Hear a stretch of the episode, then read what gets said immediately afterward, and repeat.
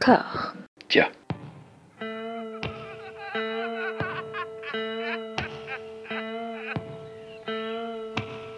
And now for something completely different. Would you like to talk about the meaning of life, darling? Sure, why not? Philosophy for two? Right. Provided the movement never forgets that it is the inalienable right of every man or woman or woman to rid himself or herself or herself. Agreed. Thank you, brother or sister or sister. Where was I? I think you finished.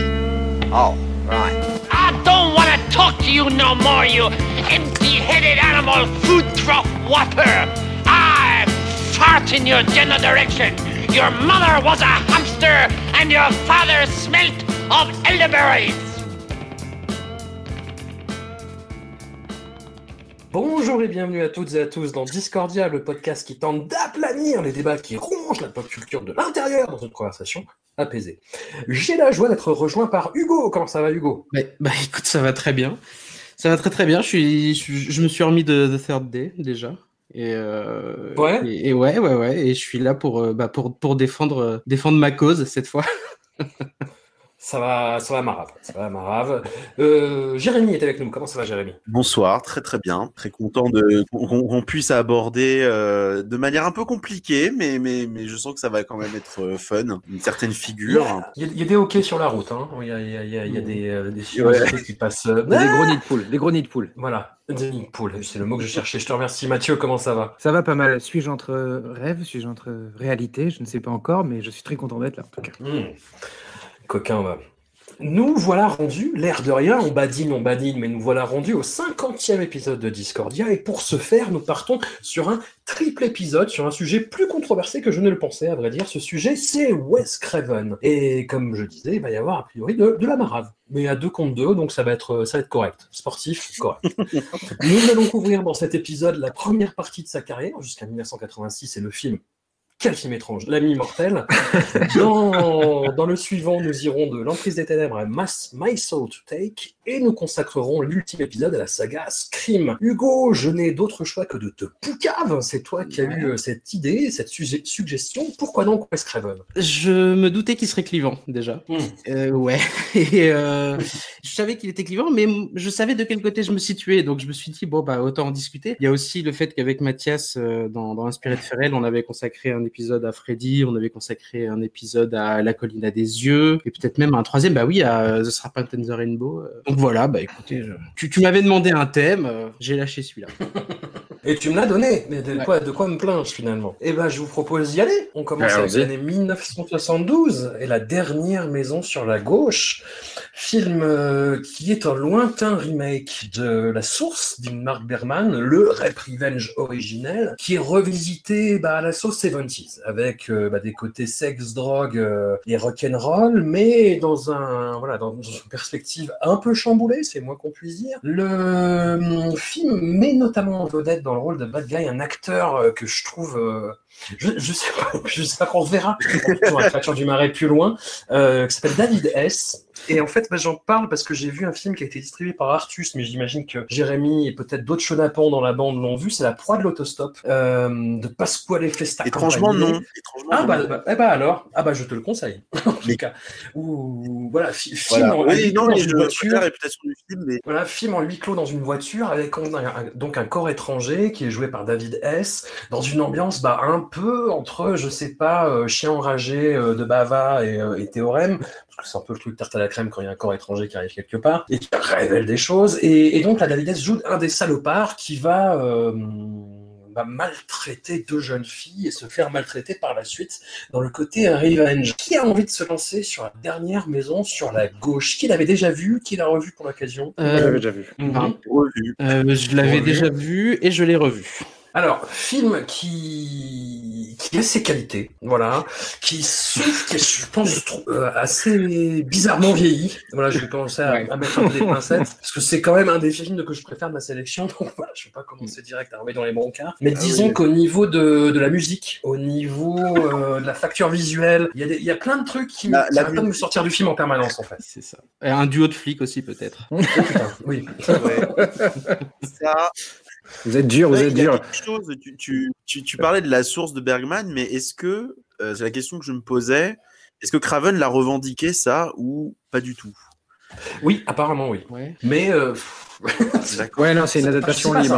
Hein. Enfin, oui, en, fait, la, vraie- la- la véritable adaptation, c'est que ça vient d'un poème, d'un même poème, qui est la source d'inspiration de la source, justement. Voilà. Donc en fait, c'est c'est euh, pas tout à fait la source qui est l'inspiration, c'est le, le- le poème en question euh, d'origine, quoi. Mais bon, après, euh, quand tu fais une adaptation euh, au cinéma d'un poème, c'est forcément pris avec beaucoup de liberté. Donc, en effet, il n'y a pas beaucoup de similitudes entre la source et la dernière maison sur la gauche. Pas vraiment dire ça. Et puis bon, ben, euh, enfin, je veux dire, on est. l'impression Vas-y, Jérémy. ça, paraît toujours un peu lourd. euh, Enfin, les petits peu lourds, c'est-à-dire euh, dès qu'on cite la dernière maison, ah oui, mais euh, la source de Berlin, bon, c'est quand même, il y a quand même un continent entier entre les deux films. Même, euh, je pense que le Craven, je- enfin, je, je pense que j'en reparlerai beaucoup de ça. Euh, Craven, je pense qu'aussi c'est pour beaucoup de fantasticophiles, c'était une forme de port d'entrée parce que il a eu ses hits euh, à travers, euh, bah, quand même 3-4 décennies. Et la dernière maison sur la gauche, c'est un film qui a une, une, une aura, enfin le côté un peu film interdit, façon Cannibal Holocaust. euh. mais euh, moi, j'ai pas connu du tout en fait cette Hmm. euh, réputation. Euh, en fait, moi, le souvenir qu'il y a à ce film, c'est que bah, c'est tout simplement le premier film qui a été diffusé euh, sur le quartier interdit de Jean-Pierre Dionnet. Euh, D'ailleurs, synthé les cassettes, euh, la, la, la jaquette était absolument immonde. C'était une espèce de montage dégueulasse qui ne donnait absolument pas envie. Donc, autant dire que bon, c'est- voilà. mais voilà, c'est c'est vraiment, moi personnellement, c'est vraiment découvrant la présentation à l'époque de Dionnet, parce que j'ai j'avais pas l'âge de le voir, que euh, j'avais euh, voilà cette histoire, la fameuse bande-annonce qui répète euh, Ils ont Movie. et voilà. Mm. Et euh, bon, contre, je l'ai vu en cachette et euh, je l'ai revu un peu plus tard et là je l'ai revu aussi pour l'émission. Et euh, tu disais que le film a bizarrement vieilli. Moi j'ai envie de dire qu'il, est-ce que je dirais qu'il a bien vieilli? Ce sera un petit peu. euh, En fait, je trouve qu'il a le, le, le... Pff, je sais pas comment dire ça. Il mais- fonctionne toujours, en fait. Il fonctionne toujours et en fait même son côté euh, heurté, le côté à en fait lui va plutôt bien. Je trouve que c'est presque pendant une demi-heure euh, juste avant le carnage dans la forêt, ça pourrait être même un drame en fait. Mm. Il y, y y a vraiment un côté, euh, il est il est ancré dans un réel en fait, on, on y croit quand même et euh, c'est vraiment à partir de, de, de la scène on va dire euh, fondatrice que là on glisse vers euh, toute autre chose, vraiment vers le, le cinéma d'exploitation crapoteux qui va qui va faire naître en fait un peu malgré lui. Mais euh, mais c'est vrai que ça fonctionne. Enfin, quand même, c'est toute cette partie-là est quand même toujours aussi dure, même si on a. c'est facile de dire on a toujours fait pire, mais oui, on a fait pire quand même. Mais c'est c'est c'est. euh, je trouve même c'est c'est assez troublant parce que Craven va complètement partir dans une direction après quand il fera ses autres films. Mais je trouve même assez troublant la manière dont il il, il réussit à amener une espèce de forme de j'allais dire de poésie. Enfin, cette scène où euh, on voit, euh, je crois que c'est c'est Marie qui euh, finalement euh, sait qu'elle est condamnée et elle se laisse enfoncer dans le lac avant de se faire tirer Mm. dessus. euh. Il y a un- vraiment un côté désespéré, je trouve qu'il fonctionne bien. Ophélie, tout ça. Voilà, la deuxième partie, bon, c'est plus compliqué. Euh, en, en plus, en effet, il y a les scènes avec les flics, euh, le, le générique de fin qui est le générique de fin le plus pété du monde. Euh, c'est, mais il y a un, fi- il y a quelque chose dans le film moi qui me fascine encore, c'est ce qui va provoquer après. Euh, D'ailleurs, je, je souvent, bah, tu parlais la preuve de l'autostop, je le mets dans le panier de ces films que j'appelle les Last, les Last House on the Leftery. Putain, c'est pas facile à dire. Ouais. Euh,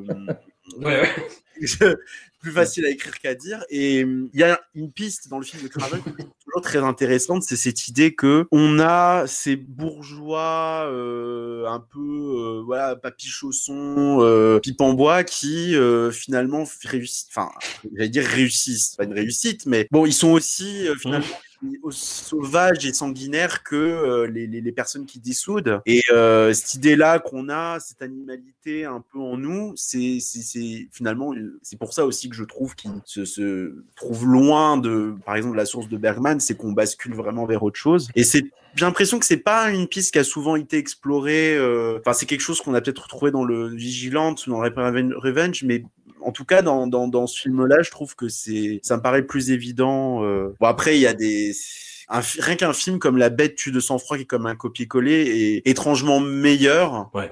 plus maîtrisé, tout ce qu'on veut, mais il y a un côté, voilà, il y a un côté un peu, c'est un peu, voilà, c'est un film qu'on qu'on revoit un peu comme une curiosité en fait. Mm. Le- Ouais. le- le- Je je je suis d'accord.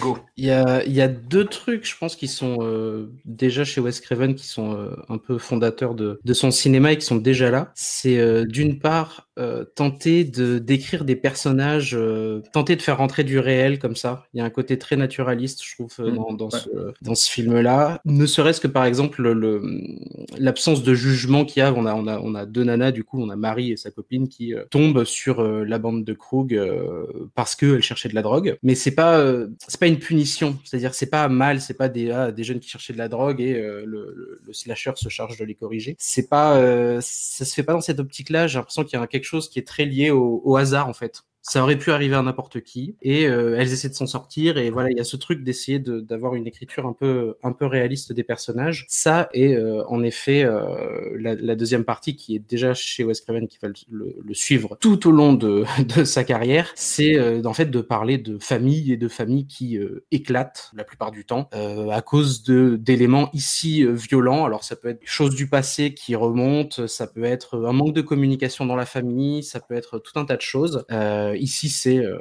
la violence extrême d'un groupe de, de gens qui sortent, qui sont échappés de prison d'ailleurs, il me semble, qui sont menés par Krug. Et d'ailleurs, dans, dans ce truc de, de hiérarchie, enfin de pardon, de, de tentative d'écriture réaliste, le groupe est très hiérarchisé. Et ça, je trouve que ça rend bien à l'écran le fait que personne discute Krug en fait. Ouais. Il dit un truc, les autres le font, et si jamais il y a son autorité qui est un peu euh, un peu mise à mal, euh, il va remettre tout le monde d'accord derrière. Et, euh, et ça, je trouve que ça fonctionne bien. Le fait qu'il y ait un, leader, que les autres suivent plus ou moins, jusqu'à Junior qui euh, subit carrément, et ça va se transformer d'ailleurs. en- Je sais pas si on va parler du remake, mais dans le remake, c'est carrément le fils de Krug qui est aussi malmené que, que, les autres. Euh, donc voilà, je pense que c'est deux trucs qui sont qui vont tout le temps, tout le temps revenir chez Wes Craven et qui sont déjà là en fait. Moi, j'irais même encore plus loin dans le dans l'aspect fondateur de, de, ce film-là, dans la filmographie de, de Craven. Euh, alors, déjà, l'aspect naturaliste, en effet. Alors, faut pas oublier aussi que faut recontextualiser. C'est la raison aussi pour laquelle euh, Craven fait des films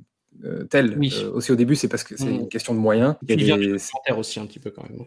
Oui, mais mais il y, a- il y a aussi le fait que le film a coûté 90 000 balles, qu'il a été tourné en 20 jours et dans la maison des parents de Sean Cunningham qui produit le film. quoi. Enfin, Il y a, il y a un, un souci de, de- de moyens qui fait qu'ils sont obligés de tourner aussi de cette manière, mais ça devien- deviendra un peu euh, euh, au fil des, films, un peu la, la, la patte de, de, de Craven aussi, cette façon de filmer euh, très naturaliste. Je pense qu'il y a une volonté au départ, mais il y a aussi une, une question de, de moyens qui, qui rentre en ligne de compte. Mais euh, il y, a, y y a donc également deux autres euh, aspects fondamentaux de, sa filmographie. Et Jérémy l'a mentionné tout à l'heure, c'est le It's Only a Movie, It's Only a Movie. Wes Craven, tout au long de sa filmographie, il aura de cesse de jouer avec la nature même du cinéma qui consiste à rappeler que même si tout y semble réel, tout demeure fictif. Voilà. Donc le fait d'asséner It's Only a Movie, It's Only a Movie, c'est aussi une façon de rappeler que on est on, oscille toujours entre réalité et rêve, enfin rêve ou, euh, euh, fiction, voilà. Et on a aussi comment dire, a cette, ce, ce discours sur le, le- les adultes gangrénés, sur le, le- la, pourriture de, adultes, quoi, de, de- ou la corruption des adultes, euh, qui qu'on retrouvera plus tard opposé euh, avec des jeunes qui sont eux un peu plus purs ou euh, plus naïfs, plus crédules, etc. Mais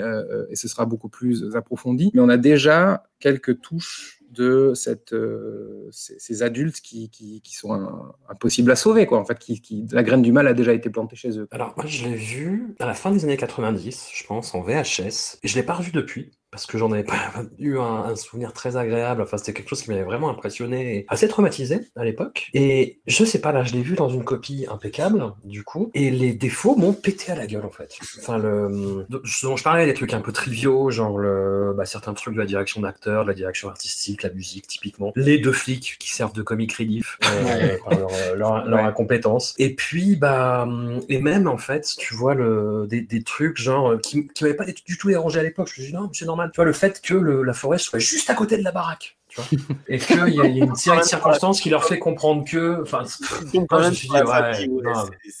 c'est- très très gros. Enfin, c'est même plus. Enfin, je. Ah bah, c'est forcé, quoi. C'est au-delà du forfait, quoi. Et ouais, je sais pas si ça me fait ça, en fait, de temps en temps, tu vois, avec certains films comme euh, Maniac ou Henri Portrait d'un tueur en série, j'en garde un souvenir de la VHS, le côté crade, tu vois, que ça renforçait, en fait, et de les voir avec une image trop nette, je trouve que ça perd un peu, enfin, c'est, enfin, pour moi. hein. Ouais, je suis d'accord. Et, et en plus, enfin, ça marche pour beaucoup de films de Wes Craven. Je trouve que là, il fait pas de film crade. Il fait, pour le coup, il fait vraiment pas de film crade. Et euh, c'est peut-être quelque chose qui, euh, bah, je sais pas si on sera amené à le comparer euh, à, à d'autres réalisateurs qui ont un peu eu le, des trajectoires euh, similaires ou différentes. Mais par exemple, quelqu'un comme Toby Hooper, il a réussi à faire du crade avec Massacre à la tronçonneuse, qui va sortir Ouais. deux ans plus tard. Et j'ai revu le, le, enfin, j'ai vu le remaster en 4K. Il est toujours crade. hein.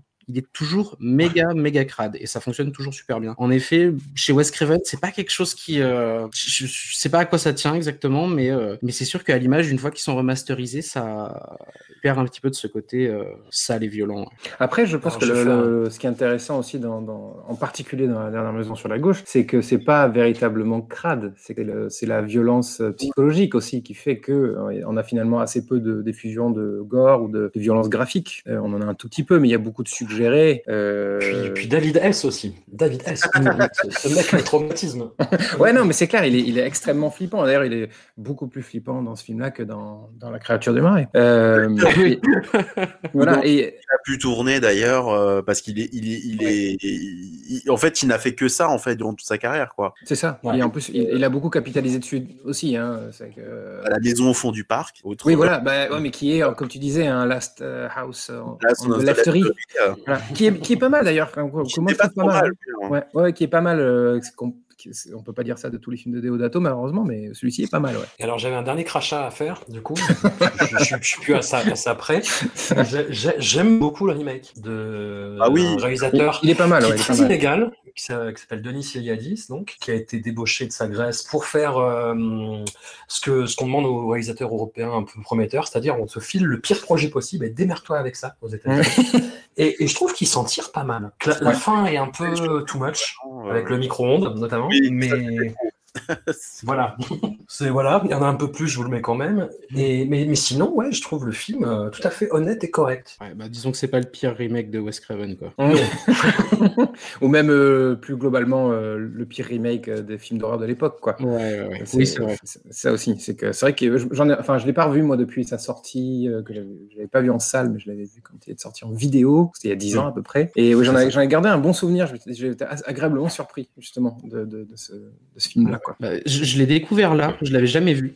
Le, le remake, Mhm. je l'ai regardé il y a quelques jours. Voilà, c'est c'est pas le, enfin c'est pas mon remake préféré, on va dire, d'un film de Wes Craven. C'est pas non plus le pire. Euh, je trouve que euh, il y a un truc qui m'a dérangé un petit peu, c'est, mais c'est, enfin c'était obligé, il pouvait pas faire autrement en fait. Euh, c'est euh, c'est d'avoir rendu ça euh, beaucoup plus ludique, je pense, et Ouais. euh, d'avoir enlevé euh, ouais le côté euh, ben, peut-être un peu naturaliste justement et de se dire euh, que ben on allait vouloir que les parents massacrent ces ces ces, ces gens-là, ces barbares euh, en représailles, alors que je trouve que c'est quelque chose qui ne laissait pas de nous faire ressentir Wes Craven dans dans le film original, c'est-à-dire que il n'y a pas ce sentiment de vouloir voir la revanche trouve. Mm. Alors que euh, dans le remake, euh, on- je trouve qu'on prend un peu du plaisir et la, la, la, la dernière scène pour moi, elle, elle achève complètement ça. C'est quand on fait, on commence à faire une installation euh, comme celle que fait le père, calant la tête, euh, en, en trafiquant un micro-ondes pour faire fonctionner la porte ouverte, en calant la tête du méchant dedans.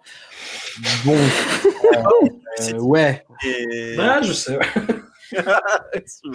Donc ouais non et puis je sais pas il s'apesantit aussi par exemple c'est euh, j'avais trouvé la, la scène de viol assez compliquée quand même hein, dans le dans l'original et dans le remake elle est plus longue en fait. Elle est beaucoup plus longue Ouais. et on en voit beaucoup plus Ah, et euh, j'ai trouvé ça assez euh, assez étrange et j'étais du coup en, en voyant le remake j'étais assez va dire content que l'original finalement soit peut-être plus pudique on va dire entre guillemets et, euh, et, en- et- et joue un petit peu sur le hors champ parce que là c'est euh, il il y a des trucs qui sont repris, il y a des trucs, il y a certains, certaines bonnes choses qui sont reprises. Je trouve notamment le fait qu'on voit, je crois que c'est dans la, première scène, dans, à la fois dans l'original et dans le remake, où on voit ben, la jeune femme qui va se faire mutiler, on la voit à travers la vitre de douche. Et, euh, et c'est, euh, enfin, on, nous montre le corps auquel, il- corps qu'on va mutiler par la suite. Quoi. Et euh, le fait que ce soit gardé dans le remake, euh, je trouvais ça assez, euh, assez bien vu. Et euh, par contre, par la suite, euh, j'avoue que il m'a pas, euh, il m'a pas complètement convaincu.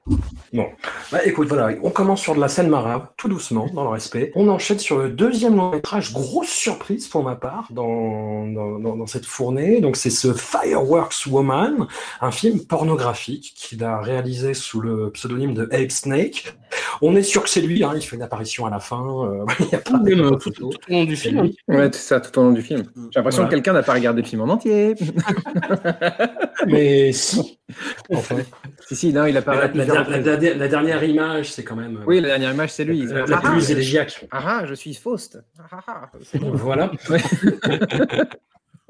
Et donc, euh, voilà, j'avais dit pendant l'épisode sur Stephen Sayadian mon, mon peu de euh, réceptivité au cinéma pornographique euh, en tant qu'art cinémato- cinématographique vraiment à part entière. Mais là, j'avoue, Et oui. étonnante surprise. Ah, Étonnante surprise. Ça y est, on t'a fait craquer, François, c'est bon.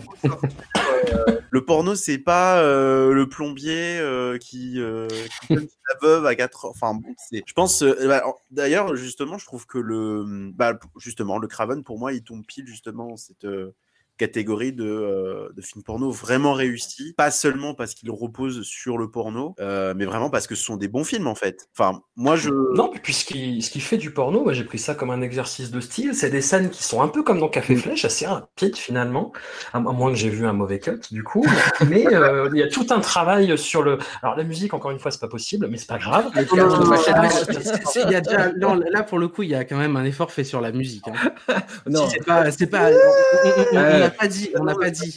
Moi, je trouve ça mais euh, magnifique. Mais euh, le canon de Pachelbel, mais Oui. genre des, des, des gens, une meuf qui suce une bite sur le canon de Pachelbel, toi tu trouves Mais ça non, attends, c'est pas une bite, c'est son frère. non, non, non, non, ça... ouais. Ah oui, voilà, j'ai pas dit, c'est un film Oui, pour ça. hein. Pour Un moi, c'est le frère-sœur, Voilà, c'est ça. Ouais, il y a gros, C'est là que le, euh, le truc ultime se fait, c'est que un mec, parce qu'on n'a pas parlé trop de l'histoire de Wes Craven, mais Wes Craven, euh, c'est un gars qui vient d'une famille ultra religieuse et qui a, qui a enseigné. Euh, là, il était, euh, il était professeur de littérature dans euh, un lycée, je crois, ou à la fac en tant que équivalent de vacataire, j'imagine, aux États-Unis. Euh, et il enseignait la religion et il a vécu dans un milieu religieux. Et là, sur le canon de Pachelbel, il filme une sœur en train de sucer son frère, quoi. qui est un prêtre.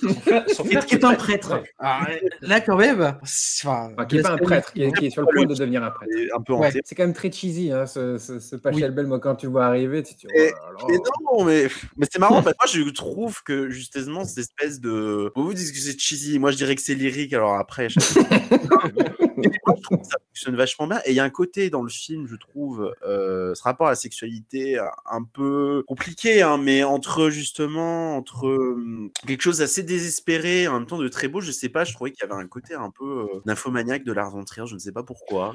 J'étais sûr que t'allais dire Lars von Trier. Nymphomaniaque, attention, bah, je sais pas À à Breaking the, Breaking the Wave aussi.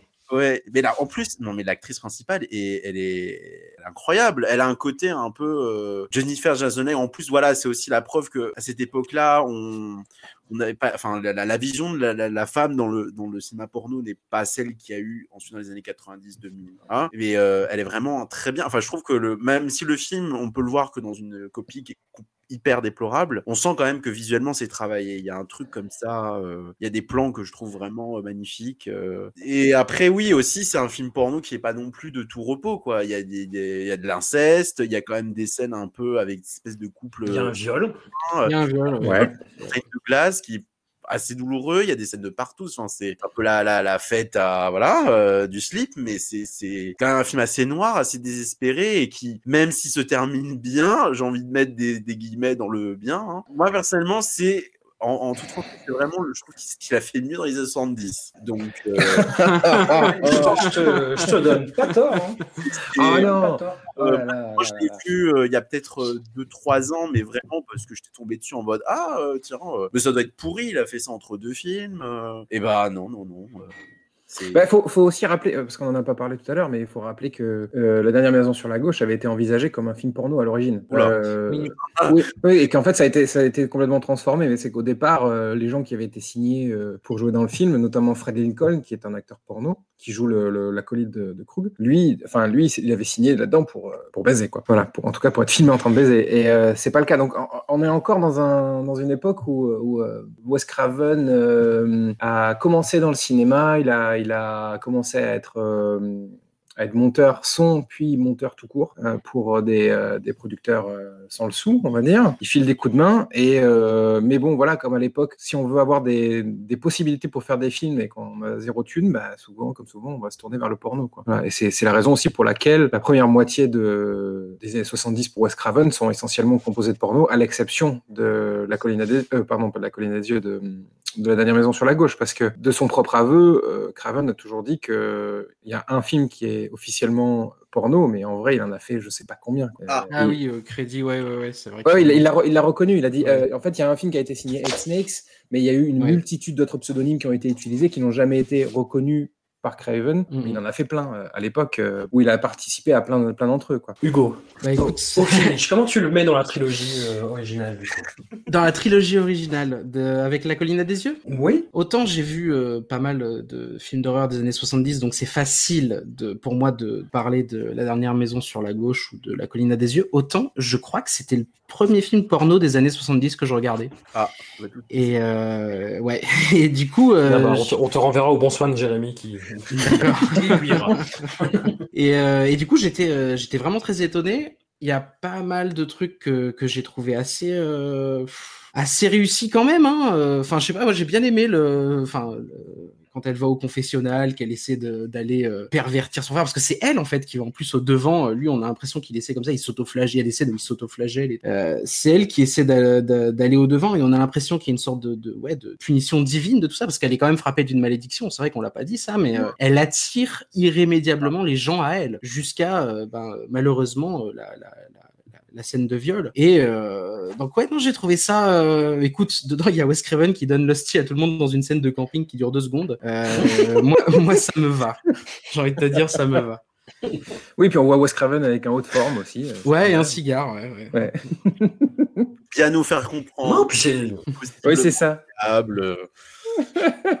c'est ça, tu veux pas en prendre une taf? Ok, ouais, ouais, ok. Donc il fait des apparitions. Il parle avec Angela euh, à une ou deux reprises, je crois. Il lui fait des espèces d'interventions un peu, euh, un peu mm. cryptiques. Ouais, c'est ça. et je crois que c'est lui, si, je dis pas de bêtises, qui lui suggère parce que la scène de fin, qui est euh, donc le, film va, on va dire en, en, augmentant un peu, il prend de l'ampleur et à la fin il y a une énorme scène de partouze qui se fait, il me semble, avec les fidèles de l'église que Angela a tiré chez elle si je dis pas de bêtises. Absolument. Et qui est soumis par, euh, par Wes Craven, par le personnage de Wes C'est ça. c'est ça. Et donc, ouais, non, j'ai en fait, j'ai bien aimé le, tout, tout, tout, ce que ça nous raconte. Non, pas tout, je rigole, mais. non, euh, j'étais j'étais agréablement surpris, en fait. on t'a grave vers Anouk pour le reste. Ouais, bien sûr. Trigger Warning Incest. Nous sommes en 1975, et là, nous arrivons en 1977 avec euh, ben, son deuxième classique qui a eu les, honneurs ou les déshonneurs d'un remake et d'une suite, La colline à des yeux. Alors, comme vous le disiez, euh, chers amis, ben, on est en plein dans les tropes euh, de Wes Craven qui commencent à apparaître, c'est-à-dire une famille toute, toute pimpante qui va se, être confrontée à des tueurs un peu dégénérés, enfin même carrément dégénérés. Et j'ai eu le même problème que la dernière maison sur la gauche. Ah ouais? J'ai eu le même problème, c'est-à-dire euh, belle copie, euh, mais voilà, j'ai pas du tout accroché au jeu des acteurs. Alors que je trouvais, comme je disais, les, le casting de Fireworks Woman étonnamment bon. Enfin, je, pardon, hein, j'ai encore mes clichés sur le porno, mais euh, voilà. Et, là, j'ai. Ouais, là, je sais pas, tu vois, j'ai trouvé le look des, des troglodytes, en fait, qui sont les antagonistes du film, mais pas possible. J'ai trouvé tout, justement, cette intrigue autour de, de cette communauté euh, too much, mais au dernier degré. Après, la performance de, de, quelqu'un qui va devenir un comédien récurrent chez lui, euh, Michael Berryman, qui est vraiment une tronche du cinéma bis, je trouve qu'il en fait des l'automne que c'est pas possible. Enfin, j'ai pas eu peur une seule seconde. Et j'avoue que ce truc qui m'avait déjà fait rire dans le remake euh, d'Alexandra j'avais vu en VF la première fois, mais à coup pas. Il y a une scène en fait de nuit où il y a le patriarche qui sort de la caravane et il entend les, troglodytes qui font Daddy. Daddy. Et en VF, ça faisait papa, papa. Ça, m'avait fait hurler quand j'avais vu au cinéma. Et là, tu vois, j'ai retrouvé un peu cette sensation de rigoler quand même quand t'entends Daddy. Moi, je l'ai vu en VF. Hein. Je, l'ai vu, je l'ai en VF en fait en DVD. Euh, donc j'ai revu, je l'ai revu euh, l'édition Wildside de 2006, je crois, un truc comme ça. Donc et ouais, ouais, en effet. Et que ça rend en VF alors? Ben, pareil. Jupiter. les mecs, ils ont craqué sur, la, sur, la, sur le doublage, vraiment quoi. Mais euh, oui, c'est vrai qu'il y a cette, euh, c'est vrai que le film est un peu devenu inoffensif euh, avec le temps, malheureusement. Mais mais on sent quand même qu'il a voulu faire des choses. Il a tenté des, il a tenté des trucs et, et, je trouve que pour la première fois, alors ok, c'est que son deuxième film traduit, mais pour la première fois, il essaye de, il raconte quelque chose de social cette fois-ci dans, mm. dans, le film. Ah, ouais. On n'a ah pas, oui, pas dans, le, dans, le, premier. Ah bah si, attends, c'est une famille de, de c'est des bons Américains qui sont pro-armes. Euh, le père, c'est un patriarche euh, qui est absolument horrible, euh, qui écrase toute sa famille. c'est le, le, le la, comment dire, la famille nucléaire américaine par excellence, mais qu'il présente sous un jour qui n'est pas forcément reluisant. Ce à quoi on va lui opposer cette famille de dégénérés qui est en fait un symbole de, de, de des laissés pour compte de l'Amérique, en fait. Voilà. Ce sont des gens qui ont été obligés d'aller vivre dans, la, dans le désert parce qu'ils ne pouvaient pas aller vivre ailleurs, quoi. Ah, le film le, le dit pas explicitement comme ça, mais parce que c'est il a été rejeté parce que le, le on comprend que c'est le, l'homme de la station-service qui a, euh, dont la femme euh, a donné naissance à euh, ce qui sera après Papa Jupiter, mais qui du coup, oui, il a essayé, je sais pas, il y a eu un problème, il a essayé de tuer son fils et ça n'a pas marché. il a fondé une famille dans dans les dans les collines. je trouve que le, le, enfin le premier truc qui me ressorte, pour le coup, lui, je l'ai vu pas mal de fois. À chaque fois que je le que je le recommence, je me dis putain, mais ça transpire massacre à la tronçonneuse. Ouais. C'est vraiment ouf jusqu'à euh, jusqu'à d'ailleurs Ah bah, euh, tous les costumes qui ont été, enfin toute la, la direction artistique, les costumes, ouais. tout qui ont été, euh, ouais voilà, ça réutilisé par Robert Burns, qui aurait dû fabriquer ses, euh, propres euh, petits objets euh, pour la colline à des yeux, mais qui manque de budget, a été obligé de réutiliser en fait ce qui était déjà utilisé dans Massacre. Donc toute la caverne des, troglodytes, tout ça, c'est euh, réutilisé de, Massacre. Après, euh, ouais, je sais pas, je trouve que ça, le, le, le coup de la famille, ça marche encore une fois, pas mal, parce que ils ont des relations, on va dire. ouais, il y a toujours ce côté d'essayer de viser, de, viser un peu un certain réalisme. Il y a le, père qui, deux lignes de dialogue, il lâche un gros N-word euh, qui, qui, qui fait un, qui est un marqueur tout de suite. On comprend très vite le personnage. C'est un ancien flic, il aime les armes. Il sort une arme, on lui dit ah, pour mon dernier jour de service, les, collègues m'ont offert ça. On comprend tout de suite que le hum, beau-fils, en revanche, celui qui a la moustache, j'ai oublié son nom, euh, lui, c'est pas son délire. C'est beaucoup moins son délire avec, euh, avec euh, la fille de, euh, du patriarche. Il est, euh, il est beaucoup plus cool et tout et tout. Et on sent qu'il y a des, une famille comme ça qui est un peu, ouais, il y a un truc qui fonctionne pas bien parce que, euh, mine de rien, euh, le, le patriarche, ouais, il écrase tout le monde et, euh, et il prend, en plus, c'est ça qui est, je trouve ça euh, assez malin, ce que j'aime bien, c'est, il prend des décisions de merde, en fait. Et en fait, Ouais. comme il a le pouvoir, c'est pas que tout le monde le suit, c'est que personne n'a le choix. Comme par exemple, essayer de suivre un avion de chasse qui vient de passer un peu trop bas avec un break et une caravane. C'est forcément, ça va finir dans le décor, mais lui, comme il est, c'est un homme, s'il a été attaqué dans sa virilité, il a été impressionné par l'avion de chasse, il accélère un peu, bah ouais, il se plante dans le décor. Quand il s'agit d'aller tout seul, de retourner à la station-service, bah ouais, il se fait crucifier par Papa Jupiter parce qu'il est parti seul comme un con. Donc voilà, il y a, c'est, le- c'est le genre de truc que j'aime bien dans ce- chez Wes Craven et dans ce film-là en particulier. Et euh, pour rebondir sur Massacre à la tronçonneuse, euh, Wes Craven lui-même a reconnu que c'était une, une influence euh, Ouais. principale de, de son film, hein, parce qu'il il- il avait pris une claque quand il avait vu Massacre à la tronçonneuse, et il a dit qu'il avait été grandement inspiré euh, en faisant le film. Et puis même, il y a cette euh, théorie qu'on retrouve aussi dans Massacre à la tronçonneuse, qui est qu'en fait, on, on humanise un peu les monstres et on diabolise les humains. Quoi, en fait. Oui, jusqu'au retournement final où, euh, enfin retournement final en quelque sorte, oui, où, où- où Mars euh, s'est fait mordre, enfin Ruby a planté le serpent euh, dans le Ouais. cou de Mars, il, il va mourir. On sait qu'il va mourir. Il a, été mordu par euh, un serpent venimeux. Il lui reste 2-3 minutes à vivre. Mais il y a quand même l'autre qui prend le couteau, qui lui monte dessus et qui le, plante continuellement, qui devient lui-même un barbare. Et le film euh, se termine sur euh, son, visage, ses yeux exorbités, le couteau à la main et, rouge de sang. Et, donc oui, il y a, il y a ce truc d'inversion un petit peu de l'autre qui est à terre, qui va de toute façon mourir, et le gars qui était civilisé jusque-là, euh, qui pète un câble et qui devient euh, aussi barbare que ceux qui l'ont attaqué. Puis a... Jérémy, est-ce que tu. Oui, pardon. Non, non, vas-y, vas-y, Jérémy. Euh, moi, c'est simple, je vais enclencher la fonction euh, méchant. Même, même pour les films à venir. hein. C'est-à-dire qu'avec Connaître des yeux, c'est simple en fait. Je- je- J'ai toujours détesté, toujours détesté, vraiment. C'est un peu pareil que la dernière sur la gauche. Alors ça, c'est pas pareil. Je, je me souviens que j'avais lu le synopsis, je m'étais dit, mais ça a l'air super, cette sorte de famille civilisée qui rencontre euh, une famille de cannibales au milieu d'un désert. Génial. Et euh, j'avais demandé euh, à mon très cher père de m'enregistrer le film sur RTL 9 et pareil, je n'avais pas l'âge de le voir. et j'avais essayé de le voir en cachette une nouvelle fois, sauf que contrairement à la dernière maison, le peu que j'avais vu, je m'étais dit, ça a l'air un peu pourri en fait quand même. Et euh, je ne l'ai vu qu'un peu plus tard, je trouvais ça toujours assez pourri, et je l'ai revu quand même, et j'ai trouvé ça toujours aussi pourri. Et en moi, dès le début, dès que je vois le générique, je me dis putain, ça va pas aller là, c'est moche, c'est pas possible. Il y a beaucoup de choses en fait qui, que je, enfin, je peux pas en fait. C'est-à-dire que je trouve le film vraiment mou, vraiment, vraiment moche. Euh, je, les personnages m'intéressent pas.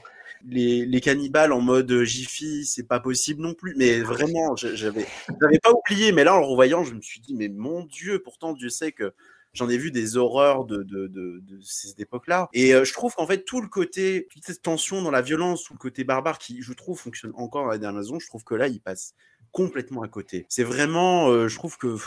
alors déjà, en plus, le remake d'Aja n'a pas fait de bien du film parce qu'il l'a enterré. Euh.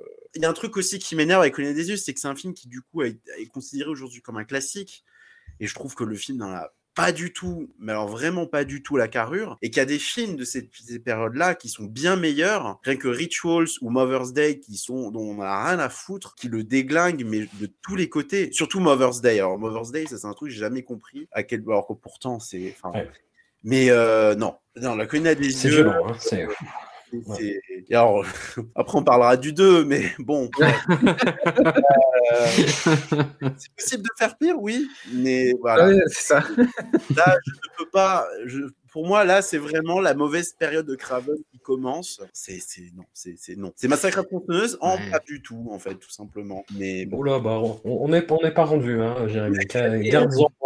Euh, Mathieu, Hugo, qu'est-ce que vous pensez du remake d'Alexandre Aja, du coup? Alors, moi, j'aimerais juste dire un truc aussi, c'est que euh, concernant l'original, euh, mhm. c'est que ça a créé aussi une sorte de malentendu au sujet de Wes Craven, qui est un réalisateur qui a toujours essayé de faire autre chose que de l'horreur. Il a toujours essayé de s'en extirper de, cette espèce de, de carcan dans lequel on a essayé de le foutre. Euh, et euh, c'est aussi la raison pour laquelle euh, il a mis du temps avant de refaire un film tradit, c'est qu'il voulait absolument développer un film qui n'était pas un film d'horreur, et personne voulait. Et donc du coup, il a été un peu, enfin par la force des choses, il a été obligé de refaire un film d'horreur. Et le succès du film faisant, il a été catalogué cinéaste d'horreur alors que alors qu'il n'en voulait pas de ce, ce, statut, un peu comme un peu ce qui est arrivé à Hideo Nakata euh, une fois qu'il a fait Ring, que plus mm. personne voulait voir autre chose que Ring euh, de sa part. Quoi. Et il s'est retrouvé un peu euh, bloqué dans ce truc-là, ce qui va décider de toute sa carrière par la suite. Enfin, même s'il va essayer à chaque fois c'est un truc qu'il va essayer de retenter à chaque fois. C'est-à-dire que dès qu'il aura un succès, il essaiera de proposer au studio est-ce que je peux pas faire autre chose? Et les mecs disent non, tu fais rien d'autre, tu fais de l'horreur, tu fermes ta gueule, ouais. Non, tu fais de l'horreur, tu mets des, mets-nous des flashbacks en rêve, mets-nous des, des scènes d'or, c'est ce qu'on veut. Voilà. Et euh, il se fait un peu, un peu, il s'est un peu fait euh, martyriser d'ailleurs par les producteurs, mais bon, ça on en parlera plus tard. Mais voilà, c'est important aussi de recontextualiser. C'est que c'est un succès, mais en fait, il a enfanté un, pas un monstre, mais il a, il a, il a, il a foutu euh, Wes Craven dans une situation qu'il n'aurait pas voulu au départ. Alors, pour ce qui est du, remake, moi je l'avais vu au cinéma, euh, je l'avais aimé, euh, si dans mes souvenirs. Je ne l'ai pas revu pour, l'occasion. J'en ai gardé un, bon souvenir, euh, parce qu'en plus j'étais en pleine, fureur. Alexandre Aja, je trouvais que c'était génial tout ce qu'il faisait. C'était le seul réalisateur de cinéma de genre français qui faisait des super trucs. Voilà. Et, et donc je l'avais vu dans, dans ce cadre-là. Il faudrait peut-être que je le revoie depuis. Euh, mais je j'ai un bon souvenir du film. Du coup, tu avais jeté un œil, Ouais, je l'ai vu il y a peut-être euh, deux ans, quelque chose comme ça. Euh, je suis pas, je suis pas méga méga fan. Euh, je suis pas un grand grand fan d'Alexandre Aja en général, même si euh, je suis assez content évidemment que qu'on ait des, des réalisateurs de, français. De la Discord dans la Discord, c'est parfait. je suis assez content, mais en vrai, si je, je, regarde ces films et je suis je suis content, mais d'avoir de, des réalisateurs français ou francophones qui, euh, qui, qui, font ce genre de truc, mais euh, Wes Craven détestait le remake. En fait, à la base, il l'a vu en salle de, en salle de projection test, il l'a pas aimé, et euh, il l'a quand même laissé euh, sortir parce qu'on lui a dit non mais mec tu comprends pas ce que c'est que l'horreur dans les années 2000, tu sais plus ce que c'est, t'es un peu déconnecté de ton public. Et il a il a admis qu'il était d'accord avec ça mais, mais je comprends qu'il ait pas aimé. Euh, je, je, sais pas, j'arrive pas, j'ai pas réussi à prendre beaucoup de plaisir devant, alors qu'il est assez fun pour le coup. Je suis d'accord, je trouve qu'il est assez fun, mais j'arrive pas à prendre beaucoup de plaisir devant. Moi, c'est marrant, j'ai peur de le revoir. Ben, moi aussi, un peu. Ouais. Euh, j'ai vu une fois au cinéma, quand même, il faut préciser. Hein.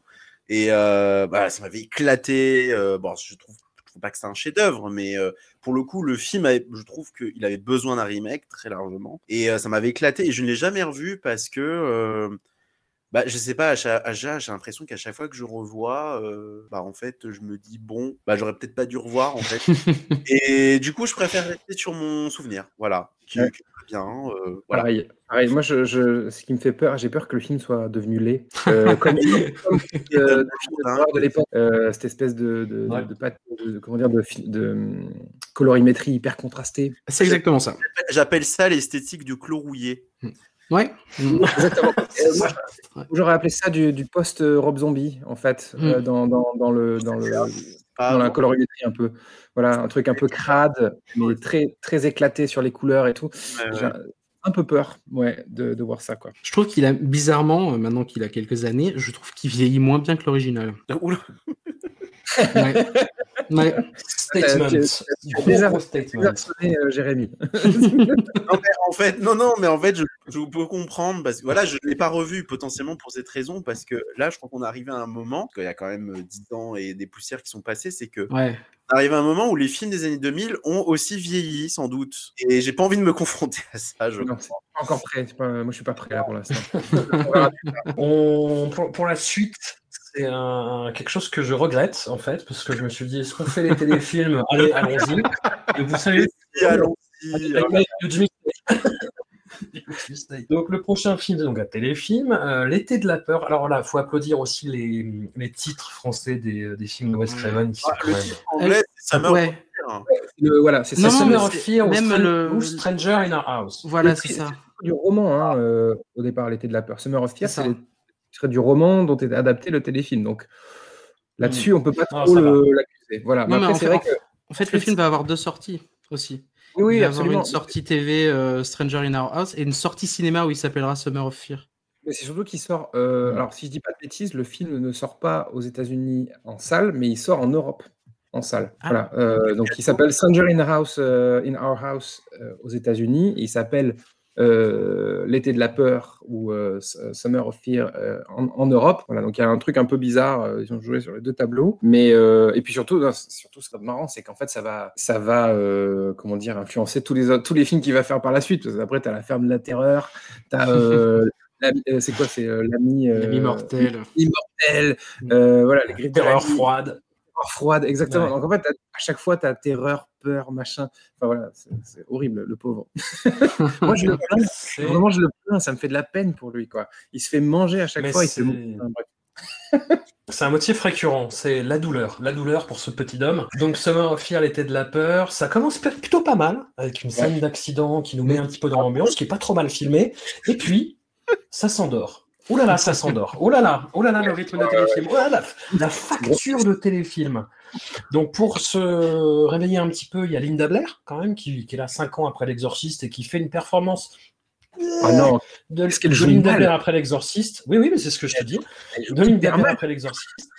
Et voilà, il y a quelque chose qu'a relevé Jérémy, euh, je, je le sais, il a posté des trucs. Mais- C'est euh, Fran Drescher dans un rôle. euh, Mm. et sinon, on est sur une histoire complètement classique rock, c'est-à-dire euh, bah, une jeune fille qui est recueillie après la mort de ses parents dans une famille, qu'elle va peu à peu envoûter, puisqu'en fait c'est une sorcière, je spoil, rien à foutre. Et hum, oh là là, quel ennui! Quel ennui, quel. euh, Mais t'as l'impression que les mecs vont dorment debout et vont tomber d'un moment à l'autre en fait. C'est c'est incroyable. Après, c'est la facture téléfilm de ces années-là en fait. Ouais, Que- déjà. Et alors, franchement, je, je- moi j'allais dire, on peut même pas se plaindre du, que le film ressemble à un téléfilm parce que c'en est un, mais moi je suis quand même convaincu. J'ai vu quelques quand même téléfilms d'horreur de ces époques-là. Et je pense que euh, téléfilm ne veut pas forcément dire euh, mou du genou. Enfin bon, euh, je je sais pas comment dire ça. Je pense qu'on n'a pas besoin d'arriver à un truc, euh, enfin un, un truc pareil. Enfin là, c'est vraiment, euh, je veux dire, moi même, même la scène de l'accident m'avait pas. c'est c'est pour dire, j'ai déjà lâché la scène de l'accident.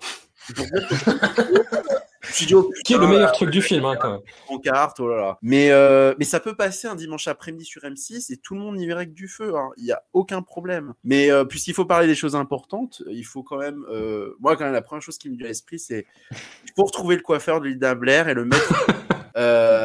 Non, non, mais on n'a pas le droit de faire ça. Enfin, elle est adorable. Enfin, non, non, non. Mais sinon, c'est mou du genou. Pas le droit de faire ça à un enfant. Non, non. Il y a une chose par contre qui est assez curieuse, tu as failli dire d'ailleurs François, je pense, c'est que la structure du film, en fait, c'est assez marrant parce que finalement, c'est ce que va devenir euh, ce qu'on peut appeler le domestic thriller dans les années 90. En gros, c'est quand on un, un quelqu'un de la famille ou qui représente quelque chose dans la société américaine vient dans votre couple en famille et fout la merde. Sauf que là, bon, c'est fantastique, donc du coup, euh, pas le considérer comme un comme euh, affilié, mais euh, il y a quand même cette idée d'un. Mais sinon, c'est atroce. Voilà. Je... non mais non mais faut dire, hein, euh, pff. En Mais- fait, avant, je m'attendais même à ce que ce soit drôle involontairement. Je me suis dit, ah, ça va être, ça va être camp et tout, ça va être drôle, Linda Blair. Non, même pas, en fait. Et moi, ça m'a fait penser à un autre téléfilm de l'époque, euh, qui est l'adaptation de Salem de Stephen King euh, avec David même. Euh, et qui, et en fait, c'est un peu le même principe, c'est-à-dire qu'on prend, parce que la- l'adaptation de Salem en, en téléfilm a été faite par Toby Hooper, donc on prend ces mecs qui ont réussi un peu à percer dans le cinéma d'horreur, on va leur proposer un peu plus de confort, parce que Craven a, s'est exprimé dessus en disant que ce tournage-là, ça l'avait vachement aidé, parce que c'est la première fois qu'il avait vu une dolly, la première fois qu'il avait vu une, une grue, la première fois qu'on un enfer. euh, non, mais euh, au, au moins il a pu se familiariser avec les moyens hollywoodiens. Et c'est la première fois qu'il tournait avec une star, en fait. Parce que Mm. euh, avant ça, il avait tourné avec des gens qui étaient peu pas connus, même du tout. Et là, il se retrouve à, à- à gérer Linda Blair, qui euh, à l'époque encore est encore connue, parce qu'avant qu'elle fasse, euh, qu'elle bascule et qu'elle commence à faire que des trucs d'exploitation, elle est encore sur, euh, sur la vague euh, L'Exorciste, puisque juste avant, elle fait encore euh, L'Exorciste 2, l'hérétique, la- la- l'année juste avant. Il rentre dans ce cadre-là, et en effet, il en fait rien, quoi. Et il faut pas oublier aussi que l'adaptation de Salem de Toby Hooper, elle dure 3 heures ou 3 heures et demie, je sais plus. Et qu'en même- ressenti, en, re- en ressenti, c'est la même, quoi. C'est-à-dire que celui-ci il dure une heure et demie, en ressenti, ça fait 3 heures et demie, quoi. Voilà. Et, euh, et puis, et c'est et c'est mou du cul, c'est statique. C'est, c'est, je veux dire, ah là là, Linda Blair fait du cheval, son cheval Attention, meurt. il y a une attaque de cheval quand même. Enfin, Ah, voilà. Ah, tu vois, c'est. c'est le choc, un cheval. Bon. Non, mais voilà, c'est ça. Oh là là, le cheval de Linda est mort. Ah, zut. que que va-t-on faire? Linda Enfin, de la clé. Non, mais- Enfin, c'est voilà, bref. Et donc quand, quand ça commence un peu à se réveiller, que tu dis, Wow, en fait, c'est une sorcière. oh là là, on avait venu à, on avait venu à, à 10 km, mais, mais quand même, tu dis, oh là, ça y est, ça va se remuer un peu. Et pas du tout. C'est Juste, enfin, c'est- plat, c'est un encéphalogramme plat, euh, jusqu'au bout, quoi. En fait, donc en effet, on peut se rattraper sur euh, la présence de Fran Drescher.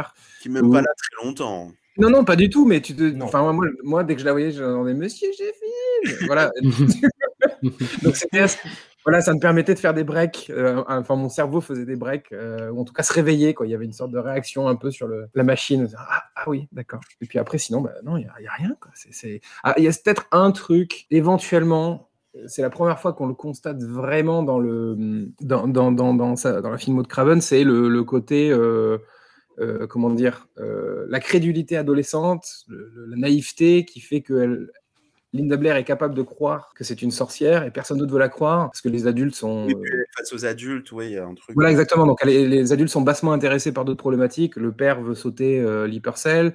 Euh, la mère euh, veut absolument euh, garder son mari. Voilà. Et alors que, justement, la seule qui croit à ça dur comme fer et qui a raison, c'est Linda Blair. Et c'est quelque chose qu'on retrouvera très fréquemment chez Craven par la suite. Mais à part ça, il n'y a rien à sauver, hein, clairement. Eh ben écoutez. Ouais. Euh, Oh alors, je, vais le, oh je vais le défendre un peu parce que pour moi c'est un c'est vraiment c'est Wes Craven pour les enfants. c'est Wes Craven pour les enfants. C'est-à-dire que euh. Il y a Ils méritent pas ça, les enfants. de quoi? Ils méritent pas ça, les enfants. Non non, je dis pas qu'il mérite ça. Je dis que c'est Wes Craven pour les enfants. Quand on enlève voilà, c'est c'est un peu c'est qu'il y aura il y a plein de trucs qui sont qui ont déjà été évoqués et qui vont après euh, revenir dans sa filmo et notamment vous parlez des adultes euh, qui, qui qui sont le problème en fait c'est les hommes le problème c'est les hommes parce que le copain de Linda Blair il est aussi attiré par euh, sa pseudo cousine et Ouais. lui aussi est jeune et en fait la la dislocation de la famille arrive dans ce téléfilm par les hommes euh, le père qui veut se taper euh, le- la, la- la cousine de Linda Blair, enfin c'est quand même la fille du coup de ses. Oui, son Enfin, frère. c'est, voilà. bon, on apprend qu'après c'est pas sa cousine, voilà. Donc bon, Ça va, l'honneur est sauf. ouais. Mais il y a tout un tas, de- il y a tout un tas de trucs comme ça qui qui étaient déjà là chez Wes Craven, qui vont revenir après, et notamment dans Deadly Blessing et dans d'autres après euh, le, le- le- le- la critique du patriarcat et de tout ce que les hommes peuvent véhiculer comme, euh, comme toxicité quand même, et ben c'est là. Il y a des trucs qui sont, qui sont là, mais c'est Wes Craven pour les enfants, c'est-à-dire que je suis d'accord, on se fait chier, mais il arrive à aborder les trucs qu'il veut grosso modo aborder dans un script qui est même pas de lui, qu'il a retouché à deux trois endroits justement pour euh, pour essayer de, de, caler ses, ses, thèmes à lui, qui en plus est l'adaptation déjà d'un roman de Lois Duncan si je dis pas de bêtises, euh, donc qui, sur un truc sur lequel il n'a pas beaucoup de il a pas beaucoup beaucoup de prise et, euh, et il arrive quand même à en faire un truc qui ressemble un peu à du Wes Craven mais pour les enfants. Donc voilà. C'est tout ce que j'ai à dire là-dessus. vous ne m'aurez pas comme ça. Il y a un truc qui est très surprenant, par contre, c'est que moi, j'ai le souvenir, quand il a commencé à avoir les premiers DVD, le film, quand même, avait été édité. Oui, je l'ai. La Blair dessus. Et qu'il a même été édité en Blu-ray avec une jaquette, mais on dirait Blu-ray. Les, les, maquettistes avaient dû fumer. Euh, pouvait. Et euh, alors que pour moi, euh, bah, je suis désolé, je vais dire une horreur encore, mais pour moi, on devrait euh, l'enterrer avec sous une chape. quand même. Je comprends pas. C'est quand même. Bref. Enfin bon. Je. c'est inoffensif. C'est exactement ça, c'est inoffensif. Allez, on retourne au cinéma. On retourne au cinéma trois ans plus tard, il signe La ferme de la terreur après l'été de la ah, peur. Bah, Deadly Blessing en version originale.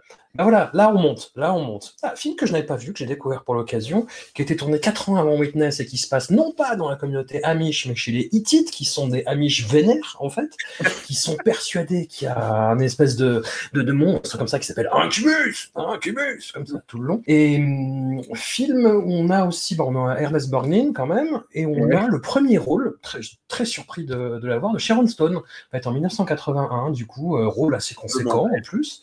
Et film qui. Il y a des défauts. Euh, Michael Berryman, encore une fois, qui ont fait encore un peu de casse. Il part vite, hein. il disparaît vite, mais, euh, voilà. Euh, non, mais je trouve ce qui, fout tout en l'air, c'est la fin. La fin qui a ah, été imposée par. voilà, c'est ça. C'est pas Wes Craven. C'est la malédiction. Voilà, c'est ça. Et ça fout tout en l'air c'est la malédiction. Je crois que c'est le premier, parce qu'on était la peur, il n'y a pas eu ça. Mais je crois que ça va être la première longue hmm. série de ce qu'on peut appeler euh, l'effet Carrie, c'est-à-dire hmm. ah tout est fini. Ah bah en fait non. Et, oui, voilà. à Craven ça, et tu sens que ça lui a pas, ça lui a pas fait plaisir, hélas. Bah non, mais tu, as vu tout le film qui te raconte complètement autre chose et tu dis bah non, en fait. Enfin c'est, on va pas spoiler, mais c'est complètement contre la logique de ce que le film raconte justement quoi. Qui pour le coup va justement essaye d'aller contre euh, la société patriarcale. Je trouve que là c'est quand même plus probant que. Bah oui, oui, oui, dans le évidemment. de la peur. Et euh, voilà, film qui m'a, qui m'a, qui m'a un peu saucé, qui m'a un peu saucé. Je voilà, je, je dis ouais, intéressant. Mais voilà, avec cette fin qui fout tout en l'air.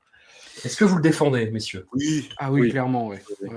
C'est, moi, je l'ai, je l'ai revu là. Parce en fait, je, je l'ai vu il y a quelques années et je m'étais dit ah mais c'est bien en fait euh, parce que j'avais jamais eu l'occasion avant. C'est pas un crabe à la télé. Euh. Et là, je l'ai revu, je me suis dit, euh, je vais quand même le revoir parce qu'autant j'étais juste de bonne humeur et voilà. Et non, non, je confirme, je persiste et je signe euh, avec mon propre sang. c'est vraiment sympathique. je... En fait, dès le début, je trouve qu'il réussit un truc qu'il n'avait pas réussi avant, c'est qu'il pose une atmosphère. Il y a un récit quand même. Bon, je dis pas que les autres films étaient d'une parler de la peur d'une atroce banalité, mais je trouve quand même qu'au son récit, on sait pas où ça va aller. C'est quand même hyper intriguant. On se dit, ça a de la possession, des démons, des méchants euh, Enfin, euh, ça, ça, ça, il y a un côté un peu quand même slasher, parce que c'est quand même un Whodunit en mode, bah, il y a quelqu'un qui tue et de savoir qui c'est. On sait pas où on va aller. Et hum, il y a quand même des choses dedans qui n'avaient pas trop réussi avant. C'est que je trouve que le film est quand même beaucoup mieux filmé. Il y a des, des mouvements de caméra quand même euh, assez discrets, mais bien placés. Il y a James Horner qui est en furie. Il y a des scènes quand même que je trouve vraiment tendues, voire flippantes. La scène où Sharon Stone est bloquée dans la ferme. Ouais, euh, la grange, pardon. Euh, alors, même en le revoyant, je me dis putain, là, la grosse barre de stress. Et toutes les scènes avec les araignées dans ce film, c'est pas possible. Je, m'en fous? Mais alors là, euh, bah, la fameuse scène qui d'ailleurs sert de visuel à l'affiche, oh là là, c'est. Ouais, très Première, bah oui, voilà. Et puis, première scène, non, non, il, y a ce, fameux plan, euh, il y a ce fameux plan qui reprendra dans Les Griffes de la Nuit. Plan d'une vulgarité inouïe, quand même, c'est-à-dire on est entre les jambes d'une jeune fille dans un bain et quelque chose surgit entre les jambes.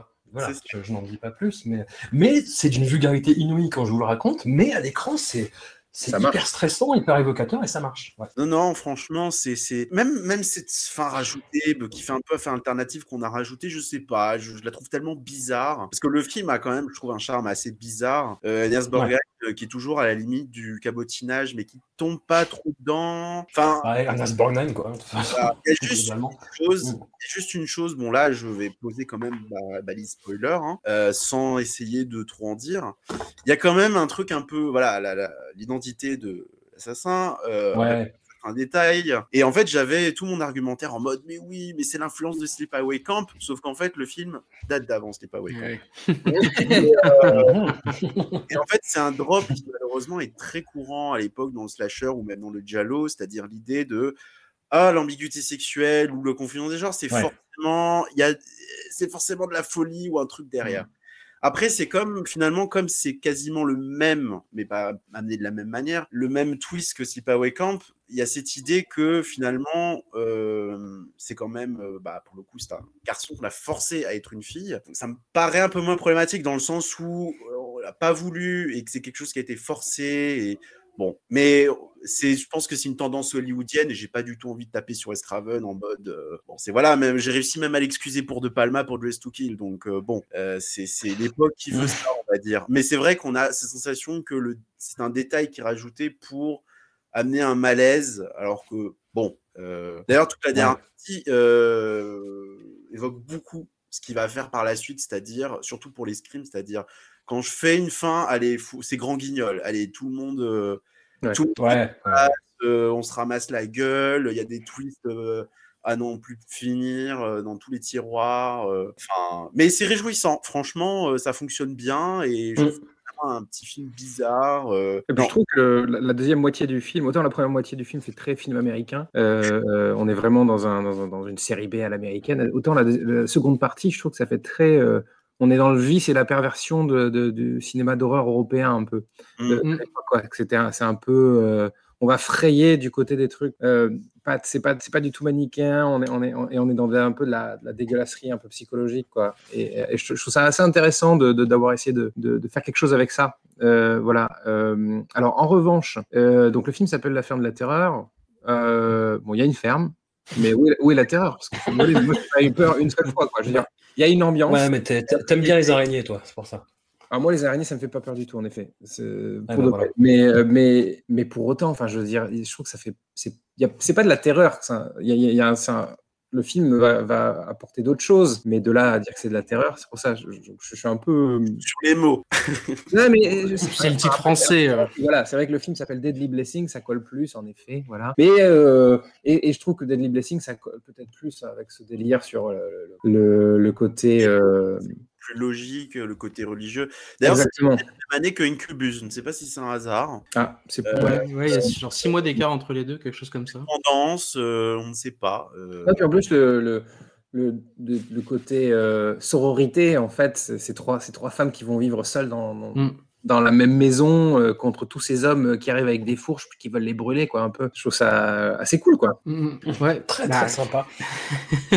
Euh, perso je trouve que le film a des fulgurances à la fois visuelles mais aussi euh, mais aussi musicales. C'est vrai que James Horner pour le coup il, il sauve des scènes. C'est-à-dire qu'il y a des scènes qui vraiment puisent beaucoup de leur tension dans la musique. Et, euh, et, ça, je trouvais ça plutôt cool. Euh, c'est le début des scènes oniriques aussi chez Wes Craven, hein, euh, mine de rien. La, la, la, scène de, de l'homme en gris, bah. Ouais. Après coup, vous pouvez voir les griffes de la nuit, quoi. Ouais, ouais, complètement. L'araignée, il y a, y a des tu parlais François de l'évocation sexuelle de la scène dans le bain qui va être repris presque telle quelle dans Freddy. Euh, il y a aussi quand même l'araignée qui tombe dans la bouche ouverte de Sharon Stone qu'on lui demande d'ouvrir euh, de plus en plus grand. Euh, enfin voilà quoi, il y a ce, ce genre de choses là. Et, et ouais, grosso, ouais, je l'ai vu deux fois. la première fois, je l'avais j'étais un peu mitigé. Et en fait, euh, au deuxième visionnage, je l'ai trouvé beaucoup plus réussi, notamment aussi parce que c'est un film assez hybride. Euh, et je suis d'accord, euh, je sais plus qui, lequel de vous le disait, que qu'on sait pas trop où est-ce qu'il veut nous emmener. Et c'est vrai que c'est un peu un slasher, mais c'est pas non plus un slasher. C'est un peu de la folk horror des fois, mais c'est pas vraiment de la folk horror non plus. Il y a euh, comme ça des, des, des choses intrigantes qui font que on se pose des questions jusqu'à assez tard, juste je trouve perso même jusqu'à ne finalement euh, oblitérer un peu la question de c'est qui qui tue. Euh, C'est-à-dire que je me posais plus de questions sur euh, sur où est-ce qu'il voulait nous emmener en général Ouais. euh, en tant que genre que sur la personne qui tue. Et au final, quand on a le, le, le reveal, bah tu fais oui, ok, d'accord, euh, pour, pourquoi pas. Ça aurait pu être quelqu'un d'autre en fait. Et c'est vrai que de toute façon, le, le- la fin volée euh, par, par les studios euh, casse de toute façon un peu le propos. Mais euh, mais ouais, donc du coup, je l'ai trouvé euh, vraiment chouette. Il a un, un coup de mou quand même aux deux tiers. Et à un moment donné, on se fait un peu chier entre le milieu et les deux tiers. Mais puis ça, c'est aussi un- ce que je disais tout à l'heure sur euh, bon, le- la société patriarcale et tout qui est, euh, qui est, qui est rebattu par Craven. Là, c'est, euh, oui, en effet, le côté sororité, c'est un concours de beauté quand même entre trois jeunes femmes qui, qui viennent de la ville et qui sont au milieu euh, de mecs, euh, enfin voilà, pour qui c'est pas avant le mariage, quoi. Et donc, ouais, il y a un truc comme ça de oppressant du fait qu'elles sont des jeunes femmes et, euh, et qu'elles viennent pas de ce milieu-là et qu'elles sont pas euh, dans, dans la communauté des Hittites qui, je trouve, fonctionne plutôt bien parce qu'on ressent l'isolement pour le coup aussi. Non, bah, bo- bonne surprise, on est remonté un peu en qualité. Est-ce qu'on est prêt à descendre? Les Oh. montagnes russes, là. Ah là là. Je vous avoue que je l'ai même pas revu. Je l'ai vu une fois, j'ai eu, euh, je l'ai tellement détesté la première fois que j'ai dû. Ah. Ouais, je vais faire avec mes notes de l'époque. Oh, moi j'ai, moi j'ai adoré. Donc, nous parlons de la créature du marais Swamp Thing euh, 1982, film de super-héros, on va dire comme ça, adaptation du euh, personnage euh, de la BD DC Comics. Euh, comment dire? Comment commencer? Comment, euh, Que dire là-dessus? On peut dire que c'est Toxic Avenger en moins drôle. Son nanar, si c'était un peu moins ennuyeux et plus rythmé. Euh, ah bah quand même, hein. non, non, il y a- il y a- ça, ça demande beaucoup trop d'efforts en termes de suspension d'incrédulité, le costume notamment, dont on, enfin, on voit les yeux du cascadeur comédien derrière, hein. il y, a- y y un problème. Euh, Il y, a, il y a plein de fautes de goût, il y a une tentative, un peu ce qu'a essayé de faire euh, plus tard Ang Lee avec son Hulk, c'est-à-dire de trouver une façon cinématographique d'adapter la, la grammaire comic book avec justement un travail sur les fondus, euh, sur les cadrages, ce genre de choses. Mais on oublie bien vite, il y a juste un fondu relou de temps en temps, tu fais Ah ouais, c'est vrai, il essaye de faire ça et ça ne marche pas. Qui, qui veut le défendre Mathieu, vas-y. Ouais, le seul, je crois. Donc, euh, ok, je me lance. Euh, non, non, moi je, moi, je l'aime. C'est ça. Je l'aime bien, mais enfin, je l'aime bien parce que c'est un nanar. C'est Mm. pour ça que je l'aime bien. C'est que le film est complètement raté. Ah oui. Et pense qu'il est, il est euh, sciemment raté aussi. C'est-à-dire que euh, Wes Craven n'a jamais eu l'intention d'en faire un, un film réussi et d'en faire un super film. quand même. Non, mais mais je- il, il en voulait un un peu peu au producteur aussi, je crois. Je pense que le mec s'est dit euh, je vais faire un délire pulp total, je vais faire un film comme j'en envoyais au cinéma quand c'était les années 50 ou 60. Au diable euh, toute la, la logique, au diable la narration, au diable euh, tout. Et, euh, et je vais juste en faire une espèce d'adaptation complètement gogol de- d'un comics quoi. Et, euh, donc on a euh, un méchant qui est très très méchant, euh, Louis Jourdan qui est super avec son accent de, de- de français et qui enlève son masque comme un vilain Scooby-Doo quoi. tu vois, c'est vraiment c'est Fantomas quoi le mec. Et, euh, ouais, et, euh, et, et- et donc on a David S qui, est, qui joue une espèce de brutasse complètement incompétente avec son, son pote, là je me rappelle plus euh, son nom d'acteur, le, le mec qui est, qui est chauve, qui lui est encore plus con. Euh, euh, on a un, un nain à la fin du film qui apparaît, euh, euh, un, nain- un monstre nain qui apparaît. Enfin, on a- il y a- il y a- je- il y a une scène qui me fait beaucoup rire, c'est euh, Adrienne Barbeau qui, donc donc l'histoire c'est donc Adrienne Barbeau qui joue le, personnage d'Alice Cable qui euh, arrive sur euh, qui arrive dans les dans les Everglades plus ou moins dans un truc où on essaye de d'étudier comment dire on a trouvé une espèce de, protéine extraterrestre plus ou moins on va dire qui permet de, euh, de- Allez, de- ouais. ah, je sais pas comment expliquer mais qui permet de D'éradiquer la fin dans le monde, c'est leur. Ouais, leur- voilà, exactement. c'est- une plante euh, qui pousse n'importe où. Voilà, exactement. Et finalement, il y, a des- il y a des vilains méchants pas beaux qui, euh, qui veulent récupérer le truc pour en faire des, des armes. Voilà, en gros. Enfin, en gros, enfin, à, à des usages militaires. En gros, c'est ça. Et Mmh. euh, comment euh, donc tout- le laboratoire est détruit. On a Ray Wise euh, qui apparaît de- dans le film, qui, qui, qui apparaît 15, 15 minutes. Euh, voilà, qui finit par, par crever. Désolé pour les spoilers. En fait, en gros, il y a que, il y a que Adrien Barbeau qui survit. De ce laboratoire et elle, réussit à sauver un, un, carnet de notes, un carnet de bord qui, qui, est un peu le, le, le MacGuffin du film, quoi. Voilà, que, sur lequel Louis Jourdan veut mettre absolument la main. il y a un truc, il y a une scène qui est géniale, c'est qui, qui, pour moi représente tout le film, qui est complètement con, c'est que le laboratoire a explosé, tout est en charpie et elle a juste caché le carnet de notes sous une racine. Et euh, elle vient le récupérer. et le carnet, il est nickel. et elle dit oh, heureusement, le carnet est encore là. Alors que, enfin, il a la vue de tous et tout. Enfin, c'est n'importe quoi. C'est pas du tout pensé. C'est le mec, il fait ce qu'il veut. Voilà. Et, vraiment, et, c'est un plaisir en fait quand on, quand on accepte de, lâcher prise euh, sur ce film-là, de se dire en fait ça ne sert absolument à rien. Euh, on, on l'apprécie parce qu'en fait ça part dans tous les sens. C'est vraiment un épisode de Scooby-Doo le, truc quoi.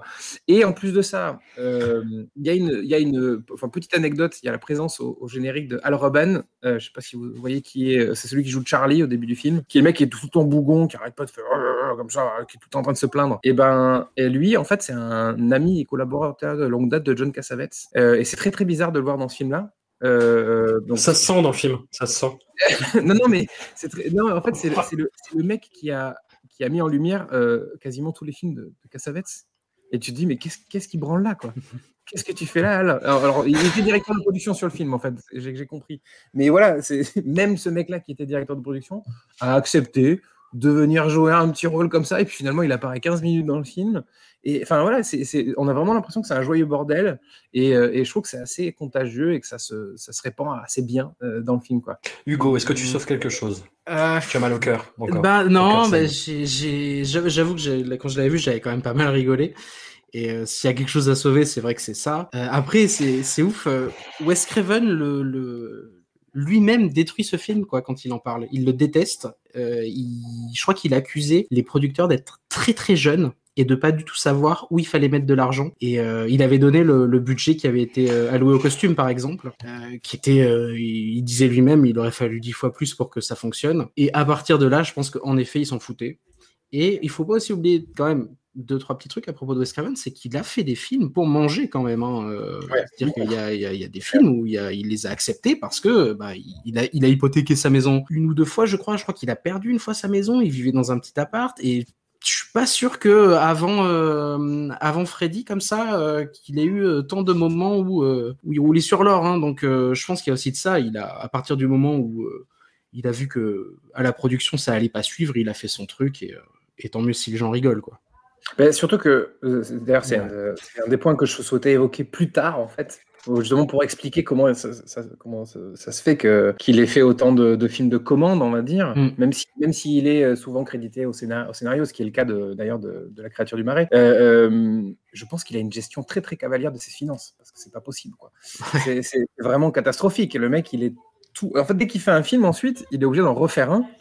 Euh, parce qu'il est, il a, il a plus un radis quoi. Et, euh, et alors, bon là, là en l'occurrence, c'est quand il commence à, si je dis pas de bêtises, il est en train de se séparer de sa femme Mimi Craven qu'on voit plusieurs fois dans, dans, dans plusieurs des films qu'on va évoquer. Et euh, c'est un, un, divorce très houleux qui coûte très cher. Donc je pense qu'il y a aussi ça qui fait qu'il commence à accepter un peu tout, qui fait que donc il fait la créature du marais, mais il va aussi faire la suite de la colline des yeux. Euh, ouais. voilà. Donc euh, en effet, il y a aussi la nécessité et que c'est ce ne sera qu'à partir de, des griffes de la nuit, en effet, qu'il fera des, enfin, qu'il commencera à être un peu sélectif sur ce qu'il va pouvoir réaliser, on va dire. Jérémy, j'ai envie d'ouvrir ta cage et de te laisser dévaster ce qui oh, reste euh, à dévaster. J'aurais bien, j'aurais tellement aimé avoir l'enthousiasme de Mathieu. euh, J'avais jamais été tenu loin, mais alors très très loin, parce que j'ai jamais eu voir cette chose. Et euh, bah, j'ai trouvé, en fait, c'est encore pire que ce que j'imaginais. Et euh, moi, c'est tout l'inverse. Hein. Pas du tout amusé. J'ai trouvé ça affligeant et je me suis ouais, vraiment, je me suis amusé. Même si euh, bon, euh, Loire, Louis Jordan se transformait en espèce de facochère poilu. ah, mais, oh, putain, mais... qui brandit une épée. Qui brandit une épée. oui, c'est trop bien.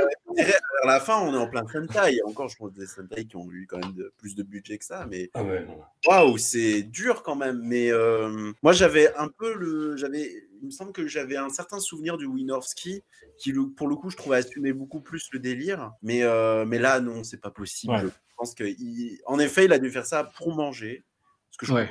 tout à fait. Il voulait aller au bout du truc Et euh, tant pis, euh, tant pis. bon, si le truc ressemble à rien, quoi. Mais, mais non, mais franchement, bon, voilà, c'est, c'est pas pour moi. Et bon, bah, si on a, quand t'as fun, qui trouve ça fun, tant mieux. hein. Alors, figurez-vous que nous ne sommes même pas au fond du trou, nous allons creuser, en fait, et descendre encore d'un étage avec le, Ah ouais? Tu dirais euh, ça? avec le, le- ouais. Ah ouais, ah ouais, grave, mais grave, avec le téléfilm suivant, Invitation to Hell, l'invitation pour l'enfer, pour le coup, Ah. en vouloir au traducteur. Euh, ah oui, non, c'est vrai qu'il y en a qui se chevauchent parce que je pensais que Oui. avec la colline, mais. Non, bah encore non, non, non, non, non, non. Non, non, non, non, non, non, non. Invitation to Hell, du coup, avec une vibe sur le papier un peu euh, à, à la James J. Ballard, c'est-à-dire une famille qui arrive dans une communauté avec des rites un peu étranges, les gens qui leur proposent d'intégrer une communauté secrète et tout. Je me dis, ah, cool, il y a le gamin de Daryl en plus, donc je dis, ah, génial, intéressant. Et. Euh... Ouais. Quel ennui! hein. Quel ennui, mais mortelle terreur de l'enfer, pour reprendre la terminologie euh, des titres, quoi. Ben, euh, alors moi, en plus, quand, ouais, quand je vois comment ça commence, il y a une scène d'intro qui est complètement hallucinante, qui n'est Hilarant, cette scène d'intro est Oui. qui n'est jamais expliquée. Et puis, ça, il, va, il va jamais capitaliser dessus, quoi. C'est ça qui est. C'est ça, et, et en plus, il y a une, il y a une gro- grosse vibe. euh. V dans les costumes. exactement, voilà, grosse Oui. vibe euh, Jane Badler. euh, Diane Oh. Devey avec euh, un mélange entre une Audrey Hepburn de prise unique et, euh, et Diane. C'est exactement, c'est ça. Et en plus de ça, le, le film démarre et je me dis, moi, ça m'a fait vachement penser à- au film Traitement de choc d'Alain Gessua avec euh, Girardot Ouais. et, quand même. Voilà. Euh, bon, pas l'intro, non, non. L'intro m'a fait penser à rien. Euh, et en- ensuite, quand le film se déroule, pareil, je me dis, ça va être intéressant, ça. Ouais, un peu traitement de choc, un peu l'invasion des profanateurs de sépulture aussi. Et, euh, et en fait, pas du tout. C'est juste, c'est mou du cul, encore une fois. Hein. C'est, on, en- on est vraiment en plein téléfilm, quoi. Néanmoins, on a toujours la possibilité de se raccrocher aux branches. Euh, euh, il en reste pas beaucoup, mais Wes Craven réussit quand même. Il continue un peu en motocross dans sa veine sociale, Euh, puisque bon, l'histoire c'est, Oui, alors, ça a l'air d'être des sortes de- des, des extraterrestres, j'ai l'impression. Ah, ben alors ça, c'est un des. Faudra qu'on qu'on ait la question. ouais, parce que... Ou des, ou des gens de, de- des gens de la Terre euh, creuse. Euh, on sait pas Mais trop. non, c'est l'enfer. C'est l'enfer. Invitation to Hell. Mais oui. Oui, alors oui, mais en même temps, Mais- est-ce que, est-ce que on peut vraiment, est-ce que ça a vraiment l'air d'être des démons Enfin, je sais pas. La façon dont c'est présenté, on sait, on sait pas du tout de ce qu'ils sont. Euh, mais bref. euh, Non, a- en fait, il a eu le budget pour faire le- un espèce d'enfer en polystyrène à la fin, mais pas pour les costumes.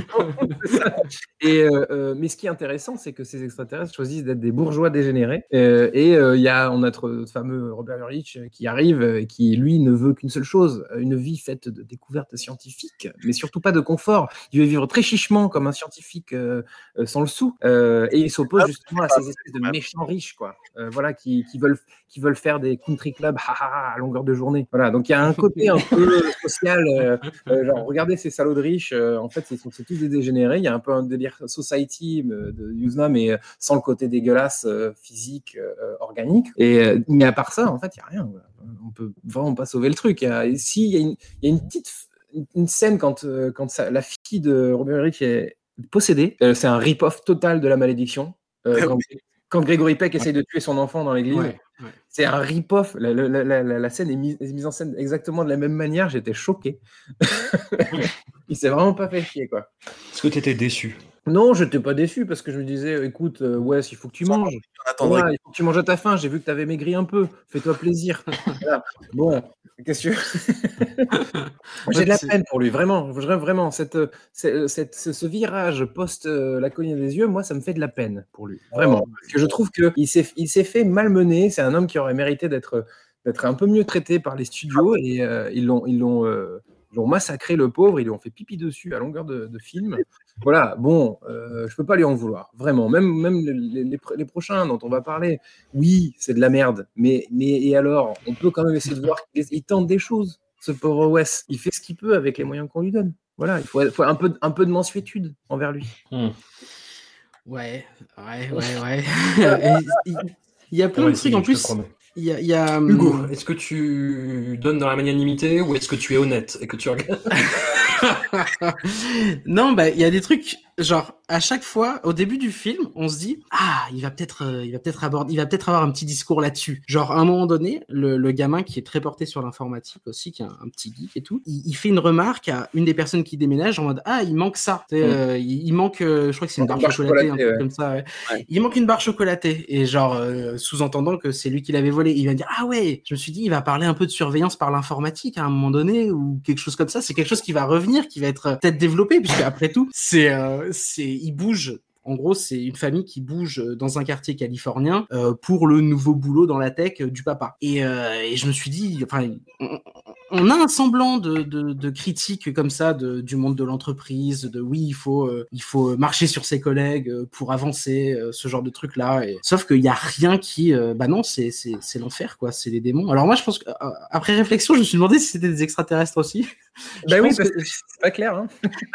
tout le truc. En fait, c'est pas clair, je pense, parce que on fait la amalgame avec, euh, ils sont en train de fabriquer une combinaison de cosmonautes avec un, un proto-casque de réalité augmentée qui permet de dire si quelque chose humain et non humain. Donc on se dit c'est pour aller dans l'espace évidemment, c'est pas pour faire. Donc du coup, quand il y a quelque chose qui passe à travers le casque, la scène, on la voit venir à deux euh, à deux kilomètres, on se dit ouais, il y a quelque chose qui va passer, ça va indiquer un humain qui va passer, ça va indiquer euh, non humain, et, euh, et, on va commencer à se poser des questions. Évidemment, ça arrive. Bon, c'est pas pour ça qu'on se pose des questions du coup par la suite, mais euh, ouais, je pense que c'est en effet des, des, des, des, gens de l'enfer. Il pourrait y avoir tout un tas de, de petits discours qui, qui émergent qui est là, mais en fait non, ça ne, il y a rien qui, il y a rien qui prend. Alors lui, oui, en effet, il veut euh, travailler de manière vertueuse, il veut être reconnu pour son mérite et pas parce que euh, il a descendu ses collègues, il fait attention à, à, à la secrétaire euh, en se demandant mais pourquoi est-ce qu'elle a été virée et tout et tout. On voit bon voilà c'est un gentil, mais euh, rien de ce qui est envoyé, notamment par la scène d'intro. Je me suis dit au début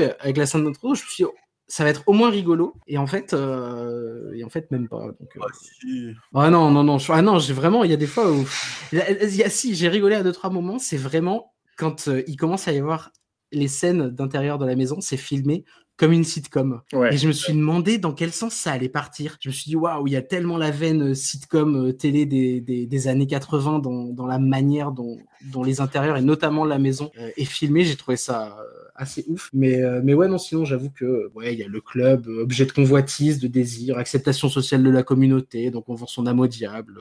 D'ailleurs, il y a une, une soirée à la fin avec un costume nazi, il y a quelqu'un de l'enfer qui porte un costume nazi dans une soirée déguisée, donc voilà. La critique, finalement, je cherchais des trucs et la critique, elle est là, quoi. Mais tu sais, tu sais ce que ça m'a rappelé Ça m'a rappelé OSS 117.2. quand, il, quand Robert de la Batte se retrouve dans un bal avec des nazis, ça m'a rappelé exactement ça. C'est vrai qu'il est déguisé. Jérémy, t'as vu du fun, toi, dedans? Ah oui, oui, oui. Mais alors, pareil, hein, le film, je ne l'ai jamais vu, je l'ai toujours évité comme la peste. Je me suis dit, bon, on va le voir. Hein. Et dès le début, je me suis dit, mais qu'est-ce que c'est cette connerie? Euh, je, je vais bien me marrer quand même. Et je sais pas, en fait, moi, je me suis senti à la maison, je sais pas, je me suis dit, putain, il y a Barrett Oliver, il y a Jonah Cassidy, il y a Soleil Moonfry, il y a Kevin McCarthy. Je me suis dit, allez, c'est bon. Euh, cette espèce de famille Kinder Surprise, là, qui s'installe dans une espèce de, de palais. La méchante, bon, moi j'adore, qui change de tenue toutes les 10 minutes. Euh, tente le mari, euh, qui en effet est symbole de vertu totale. Pas matérialiste pour un sou, il y a cette scène incroyable où sa, sa femme lui parle, elle l'écoute pas, elle lui dit mais il faudrait de nouveaux meubles. Hein. Et il dit oh, fou. Et il suffit qu'il y ait un gosse qui arrive, quand même ils sont vieux les meubles. Bon allez chérie, c'est bon. c'est formidable, merci. Et je pense, est-ce que c'est voulu ce côté pub sitcom? Je ne sais pas. J'espère. Je, enfin, je sais pas. En fait, je m'en fous parce que moi, je ouais. bien amusé. C'est bah, après oui, je, je... attention, hein, j'ai conscience, c'est mauvais, c'est mou, mais euh, j'ai trouvé ça euh, en plus, enfin plus amusant qu'un Summer of Fear, surtout. Voilà, euh, le propos, c'est sûr, c'est un éléphant, euh, c'est d'une finesse pas, pas, possible, mais, euh, c'est quand même amusant ce côté. Voilà, on est en pleine année Reagan, on aime tout ce qui brille, et puis on a cette image de ce club là bah, qui joue sur les, les, les, ce que veulent les gens, ce qui attire les gens, et bon, on leur, on leur, on leur vole leur âme, et, tout ça finit dans une, dans une grotte. Dans une grotte, bah, comme tu dis, en polystyrène. Hein. Mais ah bah, je, je trouve qu'il tente plus de trucs. Et c'est marrant. Et voilà, je, franchement, moi, j'ai pas passé un mauvais moment. C'est. Euh... Non, je, je regrette pas, étrangement. Contrairement à certains. Voilà, le, le, le, le prochain va être plus compliqué par contre. Bah, je pense Oui. qu'on va tous être Bah, écoutez, c'est de la grosse merde, oui. on, va tous, on va tous se prendre la main et descendre de- d'une dizaine de marches encore, hein, parce qu'on est déjà au fond du tout avec La colline à des yeux numéro 2, donc la deux, le deuxième long métrage qui sort en 1984, le troisième, heureusement, on va, va remonter la barre. Alors, j'avoue que je l'ai trouvé plus fun que le premier, mais tellement indéfendable d'un bout à l'autre, en fait. Bah, ce, qui est fun, c'est les personnages de motards qui sont vraiment teubés, euh, les mises à mort qui sont Oui. mais- mais de- carnavalesques, en fait. C'est pas les motards qui sont teubés, c'est tout le monde. Polystyrène. C'est tout le monde, ouais. Ah bah oui, oui. Enfin, non, mais putain, le flashback, le chien qui a un Oui. flashback. putain. Voilà, exactement. Ah. Bah oui, forcément. Voilà, C'est ce alors que bon. j'allais dire. C'est ce que tout le monde allait dire, je pense. Ouais, mais désolé, hein, j'ai- j'ai- fallait, fallait sortir. non, mais euh, bon, déjà, il faut rappeler que le- les fameux flashbacks, parce qu'il y en a trois, hein, donc il y, a- il y a un flashback de Ruby, il y a Oui. un flashback de, Bo- flashback de Bobby, qui est Bobby qui apparaît cinq minutes au début du film. On sent bien qu'on a dit bon Bobby, il faut que tu reviennes là, euh, fais quelque chose. Euh, ces choses-là, ces flashbacks-là ont été rajoutés par les producteurs parce qu'il faut, faut recontextualiser le, le tournage. C'est que le, le film a été entamé en 83 et qu'aux deux tiers du, du tournage, il n'y avait plus d'argent. Donc ils ont été obligés d'arrêter le film. Et que euh, ce n'est qu'ensuite, une fois que les grilles de la nuit sont, sont sorties, que, euh, que des producteurs bien avisés euh, ont dit Hum, on n'a qu'à finir le film, on n'a qu'à surfer sur la, sur la, la vague de- des, des grilles de la nuit. Donc que faire de mieux que des, des, euh, des flashbacks en songe, euh, euh, des, des- des personnages qui rêvent, Eh comme oui. Et, euh, et du coup, c'est pour ça qu'ils ont rajouté, parce que sinon, il y avait une heure cinq de film, ils ont été obligés d'étirer, d'étirer, d'étirer, et de mettre tous ces flashbacks qui ne servent strictement à rien, puisque le flashback de Bobby, ex- c'est des extraits du premier film. Ah, tous- tous les flashbacks sont des extraits du Ah oui, d'ailleurs tous les, ouais, d'ailleurs tous les flashbacks. autant Ouais. pour moi, ouais. Voilà, donc on en met trois, et dont, dont un qui est un flashback d'un chien. Euh, euh, qui- c'est scandaleux ce truc. Mais bon, en gros, l'histoire, Bah, c'est. après, après, moi, dans, dans, dans le genre, j'ai vu pire, hein, mais t'as Douce Nuits, Sanglante Nuit 2. Je sais pas si vous Ah, l'avez oui. vu, mais Ouais, le ouais, flashback du premier film, c'est 40 minutes. Ouais, tu ouais, vois. ouais. Oui, c'est la première moitié du film Mais là- un flashback. ouais. Voilà. Et- mais là, ça pue le remplissage quand même. hein. Oui, Ça puis en plus, le truc, on sent vraiment que c'est. euh, L'un des producteurs a dit Bon, j'ai mis la main sur des motocross. Euh, on va faire quelque chose avec. Euh, Wes, qu'est-ce qu'on fait? Ça te dit, on refait la colline à des yeux, mais on met des mecs avec des motocross dedans? Ah bah vas-y, alors on le fait. Enfin vraiment, c'est c'est vraiment, c'est la mauvaise, enfin c'est la, la- la fausse bonne idée quoi. Ça tient absolument pas. Il y a rien du tout. On, on sort, on fait, enfin, on invente un nouveau vilain puisque Jupiter est mort dans le premier, et on invente un nouveau vilain euh, qui est le frère de Jupiter. Euh, alors qu'on t'explique pendant tout le premier film que justement, c'est- il y a une seule famille Mm. sur place et derrière on te sort un frère de, de derrière les fagots genre ah oui mais en fait non il était parti il est revenu. Enfin tu vois qu'est-ce que c'est que cette merde? Et puis en plus il est ridicule il joue tellement enfin il joue tout Ah oui, il, mal, puis il est euh, jamais ouais. effrayant, quoi. Ouais, exactement, parce que Jupiter, à la limite, il avait un Ouais. côté un peu inquiétant, quoi. Enfin, c'était vraiment le, le vrai dégénéré ultime, le cannibale qui fait, qui fait tout pour sauver sa famille. Lui, on dirait vraiment un, un Quasimodo qui erre dans le désert. Et puis, euh, puis en effet, ouais, ces mecs qui jouent ultra mal. euh, Enfin, tous, tous ces gamins qui sont sortis de, de soap opéra de- des années 80. Il y a un des de motard, quand il porte ses lunettes, il ressemble à Andy Samberg. C'est déstabilisant. Ah, je me suis dit la même chose. Je suis content de pas être le seul à Ah ouais, non, mais quand tu le vois, tu, tu- en fait, ça te sort du film. Enfin, c'est vraiment, il n'y a rien. Et puis, il y a cette, cette nana qui joue une aveugle. Ouais, tu te dis, je suis en train de voir Hot Rod, du coup. Mais ouais, mais c'est ça. Et, et cette nana qui est aveugle, et en fait, le, elle, elle décide de jouer une aveugle juste en touchant les murs. Et, et- mais, mais- et- et tout, tout le monde l'abandonne. Tout le monde l'abandonne Bah, pendant non, mais le attends. film. Elle, a des super aveugle. pouvoirs. Elle a Ouais, des super pouvoirs. Elle entend des trucs à des kilomètres. Ouais, ben comme, euh, ben comme un chien. du coup. Mais, et ça, ça va lui être, ça va lui être dit. Hein. Il, y a une, il y a une de ses potes avec qui elle est à un moment, genre vers la fin du film, qui lui dit Tu me rappelles mon chien, lui aussi voyait tout 10 minutes à l'avance. Genre, Mais là, on est sur du sabotage industriel à grande échelle. Ouais, quoi. ouais, C'est- ouais. assez Ouais. scandaleux. Non, non, non, moi j'ai Ça va déjà, le premier, tu- déjà, le premier, voilà, j'étais d'une grande gentillesse. Bon, là, alors là, comme on dit, voilà, c'est du sabotage industriel, il y a vraiment il y a rien à sauver. hein. Mais ceci dit, je l'avais pas vu, bah, évidemment, parce qu'il a une réputation affreuse. Et aussi la réputation de dès qu'on parle du film, on parle du flashback du chien. Mm. Et, et j'avais pas envie de vérifier ça. Bah oui. Euh, T'as pas regretté, franchement, t'as pas regretté. non, mais T'es content de l'avoir vu. C'est tellement triste. Là, là, pour le coup, j'étais triste pour Craven parce qu'on sait qu'il y a eu des problèmes de. de Ouais. production Bah oui. Là. euh, mais euh, c'est une telle tristesse.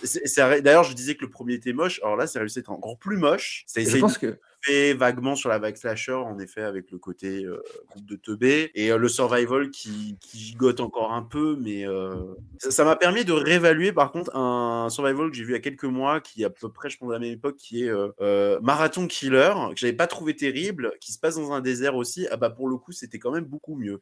Euh, Qu'est-ce que c'est que ça? Marathon Killer, bah écoute, on note. Raw Courage, mais, euh, mais non, la colline a des yeux d'eux. euh, Et je me dis, en plus, ce, ce pauvre Wes, il doit se dire, là, là, quand le tournage s'arrête aux deux tiers, il doit se dire, c'est fini, là. Là, ma carrière, elle est terminée. Je retourne à la fac, quoi. Mais il faudrait aussi peut-être. Ou je retourne faire du porno. Tu dis quoi, Jérémy? Le remake, Le euh, remake. gratiné, mais Oh, aïe, aïe, aïe. euh, il tente quelque chose quand même. Bah, il tente plus de choses que dans, Ouais. le, dans celui de Craven, oui. Enfin, je veux dire, euh, les jours qu'on voit ça. euh. Mais il est crapoteux, en plus le 2, il... enfin le 2, le remake du 2, pardon. Euh, il quand même, il tente un truc. Déjà, c'est pas Motocross Mania, donc euh, c'est déjà pas trop mal.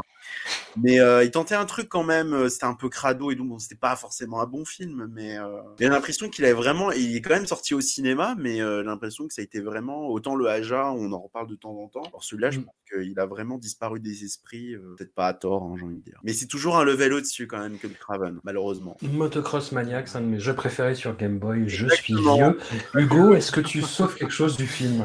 Euh, non, évidemment que non. Euh, je sais pas, il y a une autre scène qui me vient en tête, c'est quand euh, Foster, il y a sa copine qui le drague. Oh, Il y a un petit peu plus tard, il drague une meuf sous la qui, qui est en train de prendre une douche. On sait même pas pourquoi elle prend une douche. Enfin, c'est à la fin de la journée, ils sont perdus au milieu de nulle part. Elle trouve une douche. Il la drague devant sa copine qui venait de lui faire des avances. Sa copine se barre. Il la poursuit dans le désert avec le bus qui n'avait plus d'essence. Je dis, mais bon, bah, non, mais il y avait, y avait déjà rien à sauver. Mais alors là, non, non, j'ai, il y avait vraiment rien. Même, il y a même pas de plaisir dans, euh, je sais pas, dans euh, des trucs aussi bêtes que les petits pièges qu'il y a pour, euh, pour capturer. Enfin, on voit Michael Berryman faire de la moto, quoi. Enfin, Oui, ça, c'est- ça a son charme. Ouais.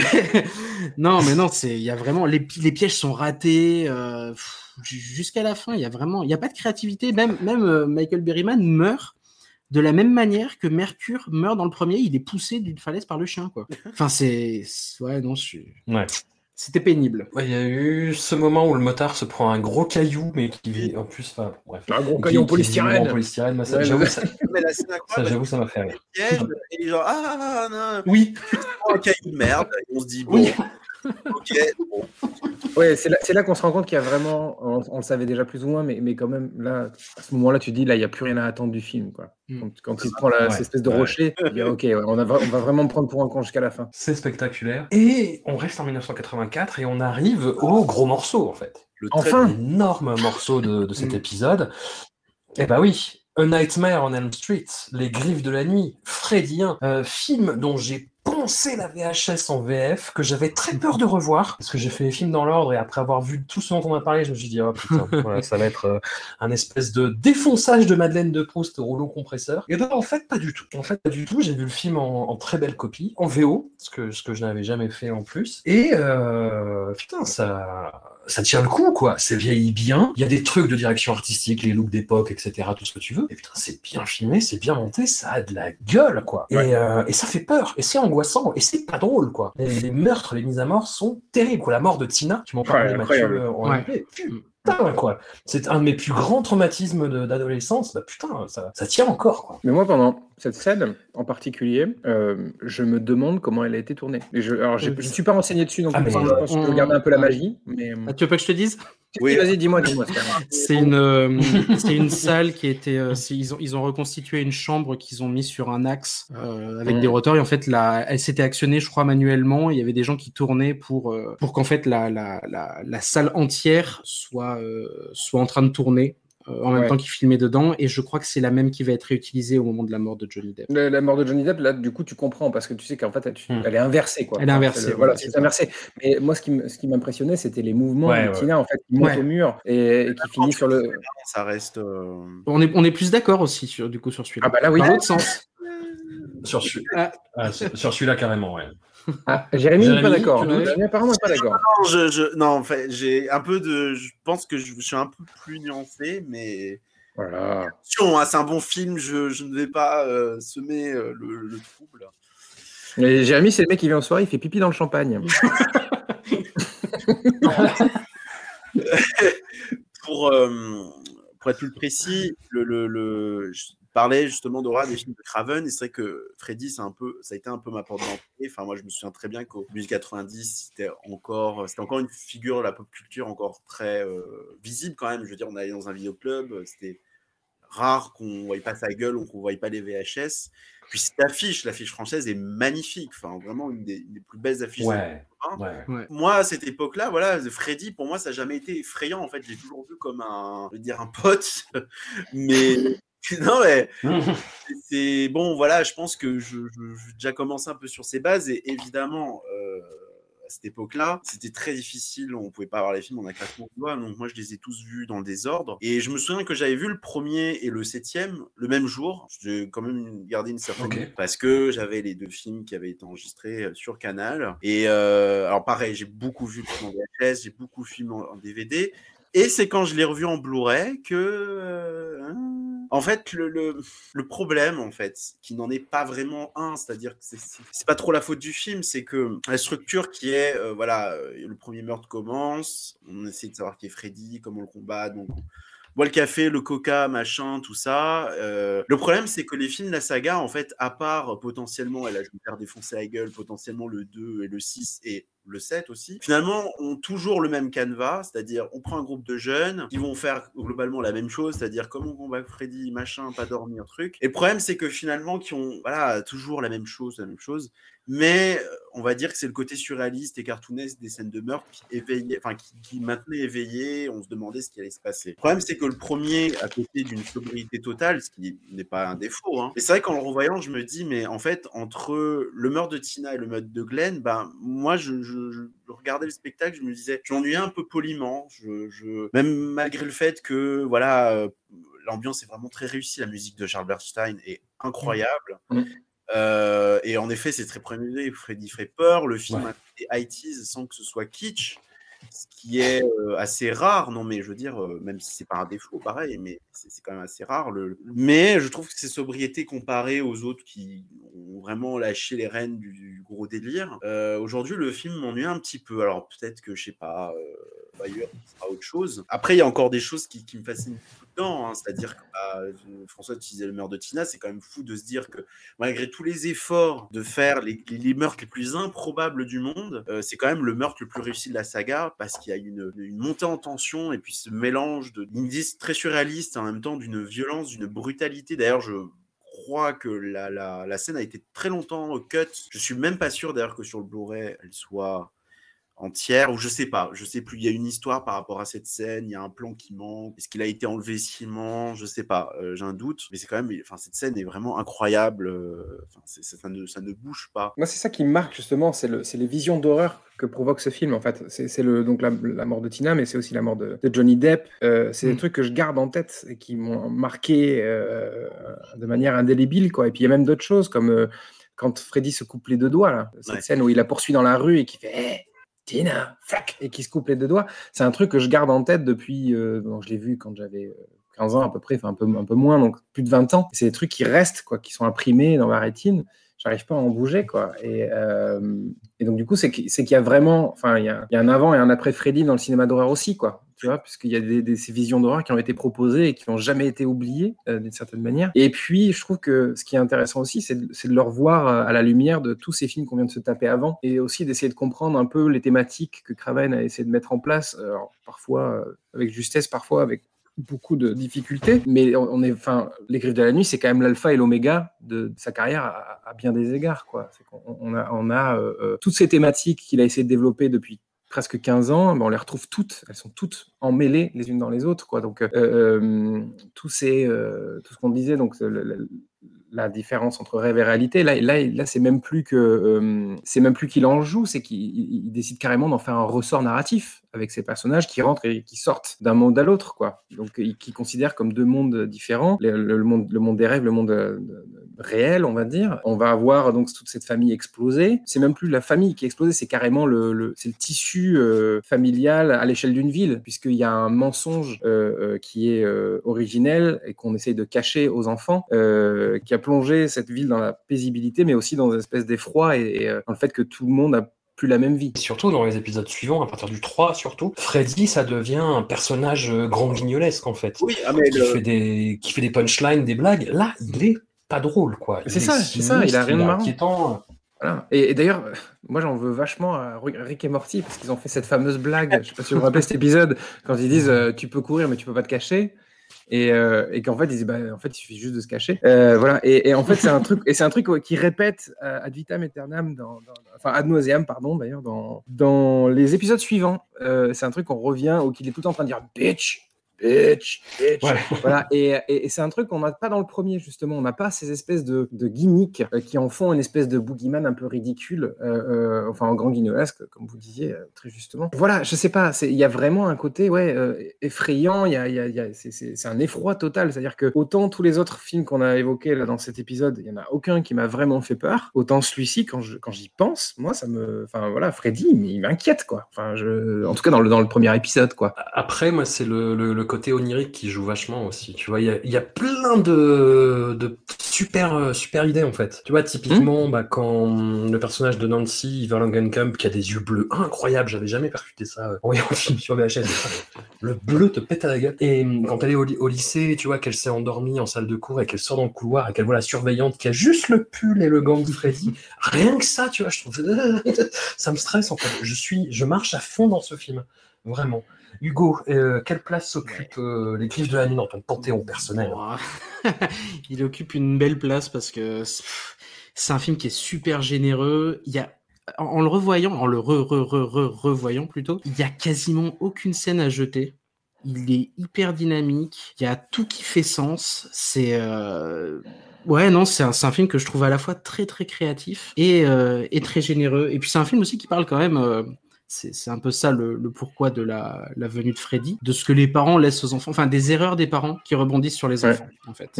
Mmh. Mmh. Et euh, puisque, bon, bah, je, pense qu'on peut spoiler un petit peu de Freddy, mais du coup, il y a eu un, drame. Les parents ont, disons, euh, fait justice eux-mêmes après euh, un fiasco judiciaire de d'un tueur dans le quartier. Et euh, en faisant justice eux-mêmes bah, ils ont rendu en fait euh, immortel l'âme de, de, de, ce Fred Krueger. Et c'est les enfants qui des années après en font le en font l'expérience puisque Freddy va venir les hanter et les tuer dans, dans leurs rêves. C'est ouf parce qu'en plus s'il y a une évidence aussi quand on parle de ce film parce qu'on ne peut pas échapper, on, peut, on, peut, pas ne pas dormir, et, donc du coup on ne peut pas contrôler ses rêves, alors que c'est une idée qui a, que Wes Craven a eu beaucoup de mal à vendre au studio, en disant mais non, si c'est dans les rêves, euh, ça fera pas peur, puisque ce n'est que dans les rêves, et je trouve qu'il a réussi à, à retourner mmh. cette contrainte pour dire bah non, c'est pas dans les rêves, on peut l'éviter, c'est tu vas être obligé de t'endormir à un moment donné si tu veux pas mourir. Donc, euh, donc non, il a réussi à, à retourner ça euh, de manière, euh,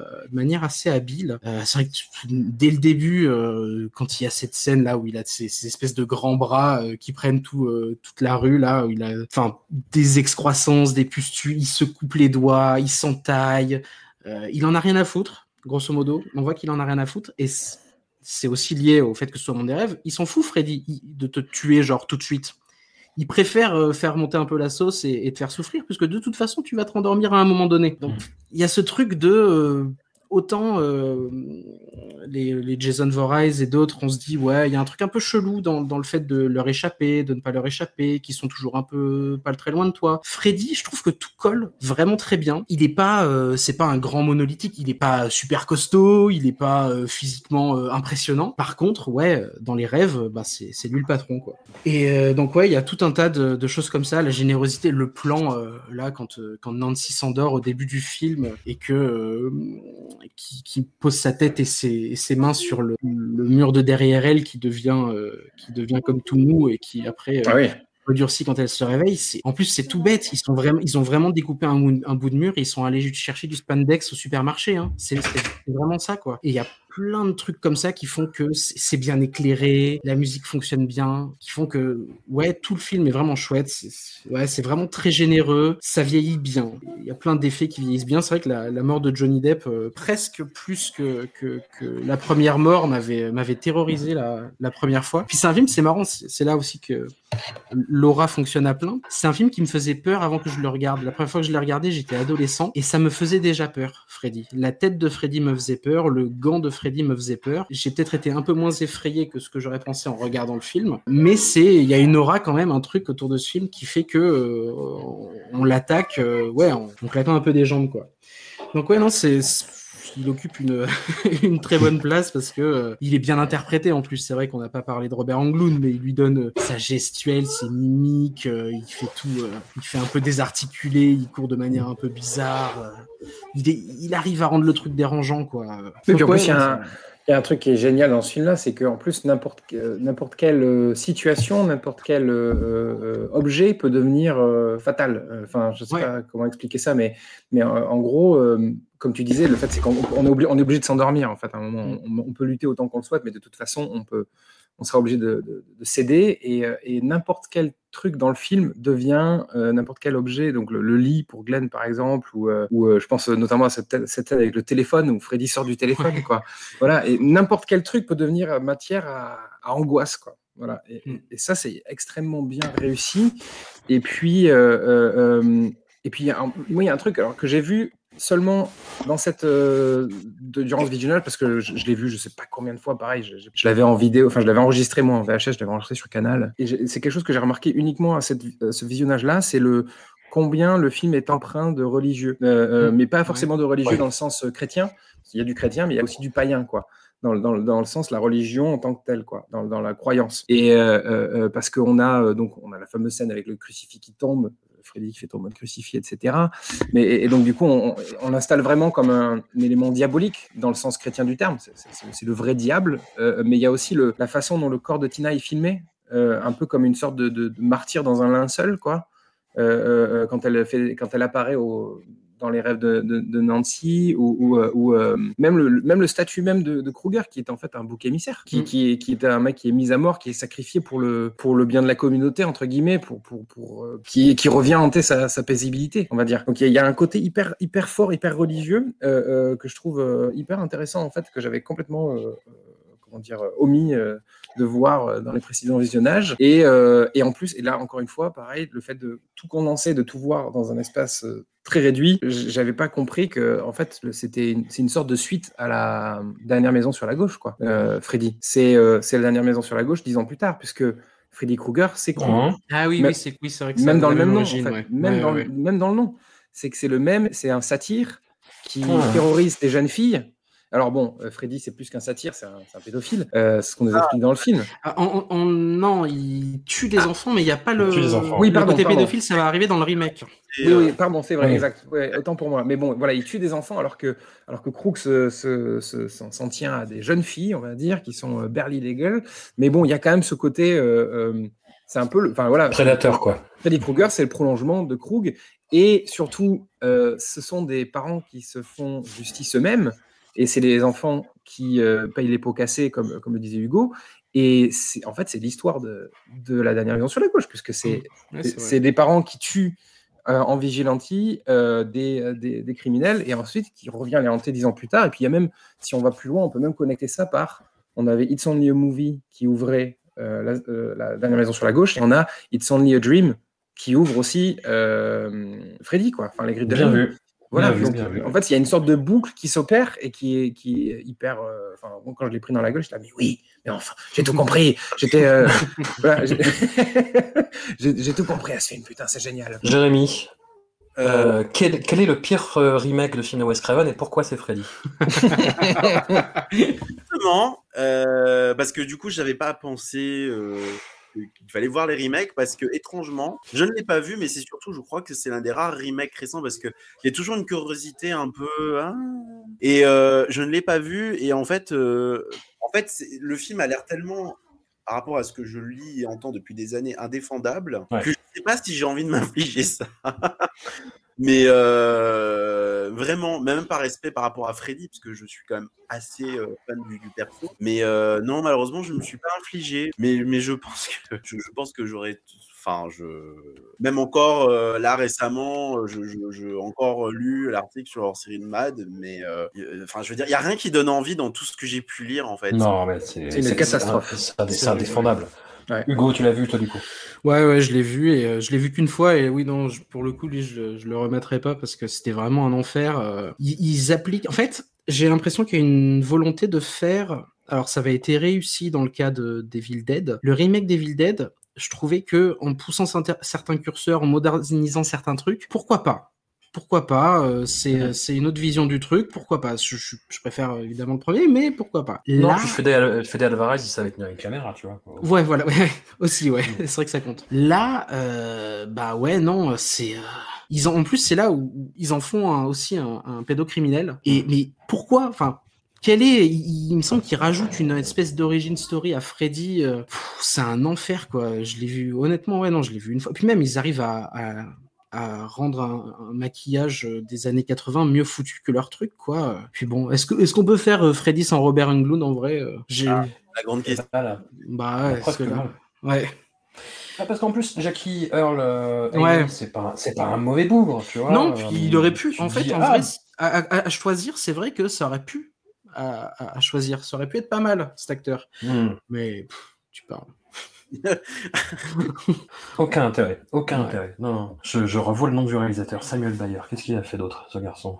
Non, c'est vraiment très mauvais. Ça revient à une espèce de slasher de base, avec des trucs soi-disant edgy, mais qui commencent déjà à amorcer le côté un peu euh, très lisse, finalement, du cinéma d'horreur de la décennie à venir, en fait. Ouais. Tu vois, le côté où on dit des trucs un peu edgy, et en fait, on fait rien derrière, tu vois. Euh, directeur, euh, ouais, c'est un réalisateur de clip surtout. Enfin, je vois pas de film, mais bon, qu'ils essaient de le rendre plus, plus violent et plus crade que, que ce que n'était le, Ouais. Original dans, dans, dans mon souvenir. Et il n'y a, y a pas besoin, quoi. Puis, mine de rien, même si euh, le côté fun de Freddy va évidemment se développer au cours des épisodes, et c'est pas quelque chose qu'il y a dans le, dans le premier, je trouve que quand même, c'est quand même le boogeyman qui a euh, un peu d'autodérision. C'est pas. euh, si- S'il y avait un personnage à rendre un petit peu fun, bah, c'est plus Freddy que, que n'importe quel autre monstre de slasher. Et là, le fait d'en faire un truc extrêmement premier degré euh, dans, dans le remake, ouais, non, il y a, y a rien qui marche. De toute façon, je, je pense même pas qu'ils ont voulu, euh, même si je l'ai pas vu, mais je pense qu'ils ont même pas voulu prendre de risque en termes de ça va être plus plus parce qu'il y a cette fameuse anecdote de Maurice Bustillo qui voulait, euh, bah du coup faire un remake mais vraiment avec des enfants et des enfin de vrais adolescents plutôt et qui ont été dégagés euh, et hum, ça m'a fait penser que finalement c'est ce qu'a réussi à faire euh, Hit, enfin le, le- la première partie. Ouais. Et euh, d'ailleurs, je trouve que c'est à peu près le seul film qui retrouve un peu la vibe, pas du Freddy de Craven, mais plus les Freddy d'après, ou entre les deux, c'est-à-dire ce côté euh, un peu malaisant, euh, surréaliste, enfin du, du boogeyman en fait. Mais pff, je, je, je- Mais il me semble qu'il y a de- encore une, il y a une rumeur qui dit que c'est Aja qui devrait s'occuper du prochain remake. Ah oui. Euh, je, je- enfin, je sais plus si c'était jamais, mais en effet, je-.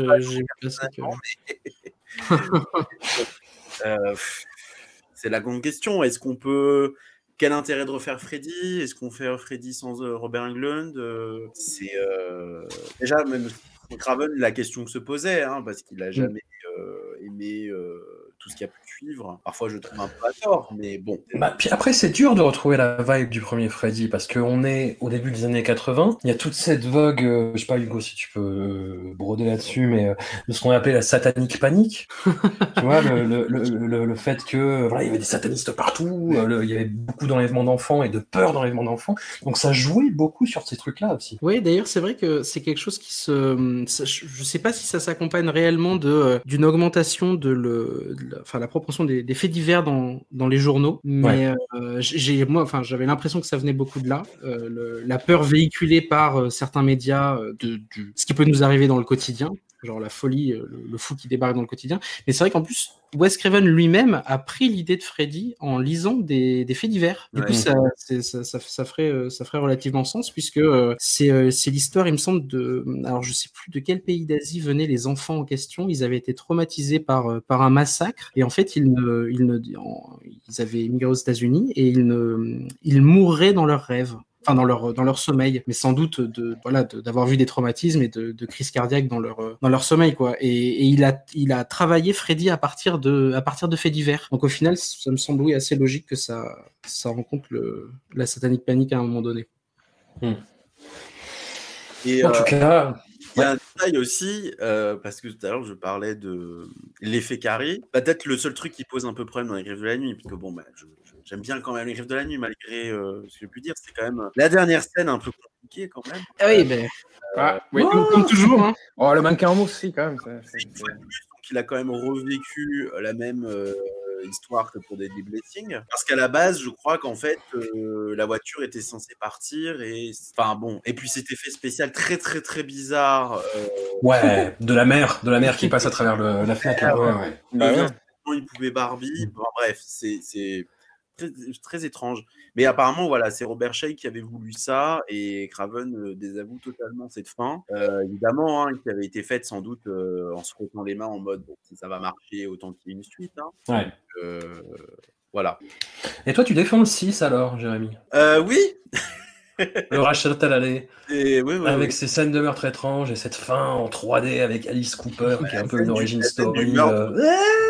La scène du meurtre du sourd est quand même, ex- est, est quand même super. C'est facile, un des Oui. meilleurs de la.